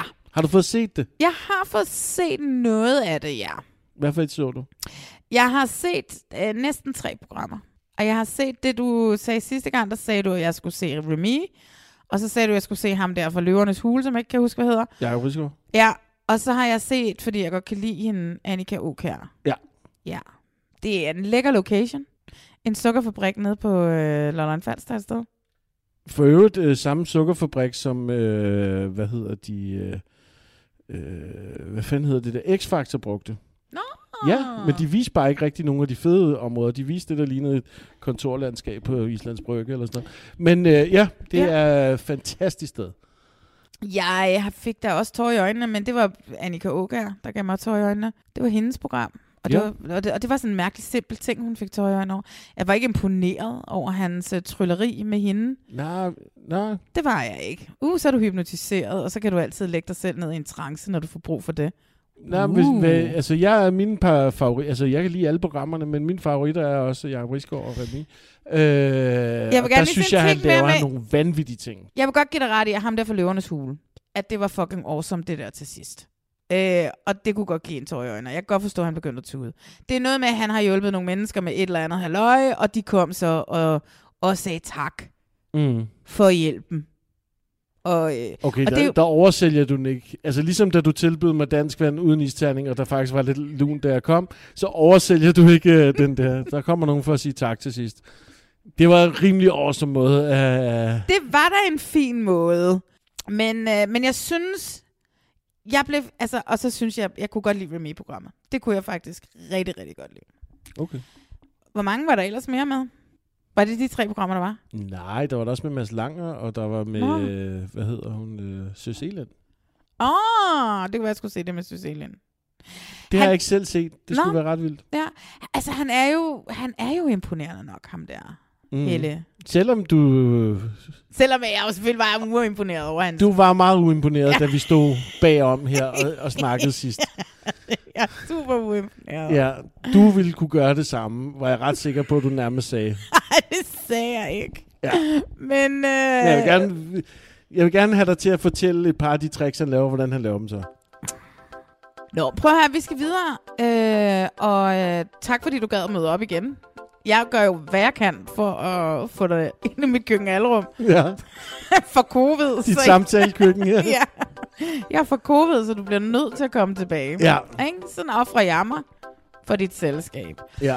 Øh, mig kan I finde alle andre steder. I ved, I skal gå ind på Instagram sådan, og finde mig. Og det, jeg allerhelst vil have lige for tiden, det er, jeg kunne rigtig godt tænke mig, at vi kommer højere op i algoritmen, ind i det der iTunes podcast. Så hvis man gad at gå ind og rate os derinde, det må du også kunne gøre, når du kommer hjem. Det er fem stjerner, man giver os. Og så kan man eventuelt lige skrive... Jeg kan gøre med det samme. Ja, tak. Så gør vi det, mens vi, mens vi siger farvel. Og så kan man godt, hvis man har lyst, lige skrive en sjov lille anmeldelse af vores er der podcast. sådan en app, der hedder... Ja, der er sådan en podcast-app, ikke? Okay. Den er lilla. Og så kommer man der. Men prøv at høre, Jeppe fra Øen. Ja, Tusind som tak. jeg jo hedder på Instagram. Ja, og det hedder du også øh, på vores Nej, det fælles. hedder jeg ikke på Instagram. Nå, gør du ikke det? Nej, der, du har lavet det om, fordi at det var vildt langt, det du hed engang. Det var noget med fra første gang, du var med. Ja, men jeg har lavet det tilbage, tror jeg. Jeg tror Nå. bare, jeg hedder Jeppe Melkesen. Find Jeppe Melgersen derinde på Instagram sådan også. Ellers skal man finde ham. Vi følger ham, så kan man følge ham, og så kan man bare skrive Jeppe, og så dukker du op. Mm, I dine top likes. Yes, exactly. Hvordan gør man det, siger du? Um, så klikker du på podcasten. Kan vi lige Det er den der? Ja, det, Det er lidt meta, det her. det er lidt meta til at søge. Og så går du her. Åh. Jeg går lige herind. Jamen, jeg er ikke så meget på podcast. Nej, men nu går jeg lige ind her, og så finder jeg, gør det lige for dig. Okay. Apropos nepotisme og alt sådan Ja. Ej, nå, nej. Ej, det kan man ikke rigtig bruge. Der, der, den må ligge her et eller andet sted. Hov. Kan du ikke bare skrive? Jo. Reality check. Der var den. Åh, du ligger nummer 20? Ja, det er jo meget langt nede lige nu. Nå, så like den. Jamen, det kan jeg sgu Hvordan kommer jeg hen til den? Nå, Og det, det må, kigger jeg på, når jeg kommer hjem. det går til podcast. Ja, det kigger vi lige på. det kan Ja. jeg ikke engang det her, finde det ud af ikke, selv. Nej, det, det, her bliver ikke. redigeret på nogen som helst. Ej, det tager vi med. Ja. Ja. Øh, Jeppe, tak fordi du gad at være med. Det var og så lidt. kan du have en fortsat god aften. I lige måde. Og vi ses jo snart igen. Det gør vi. Hey. Gør vi? Ja, det gør vi. Okay. Godt. Hey. Hey.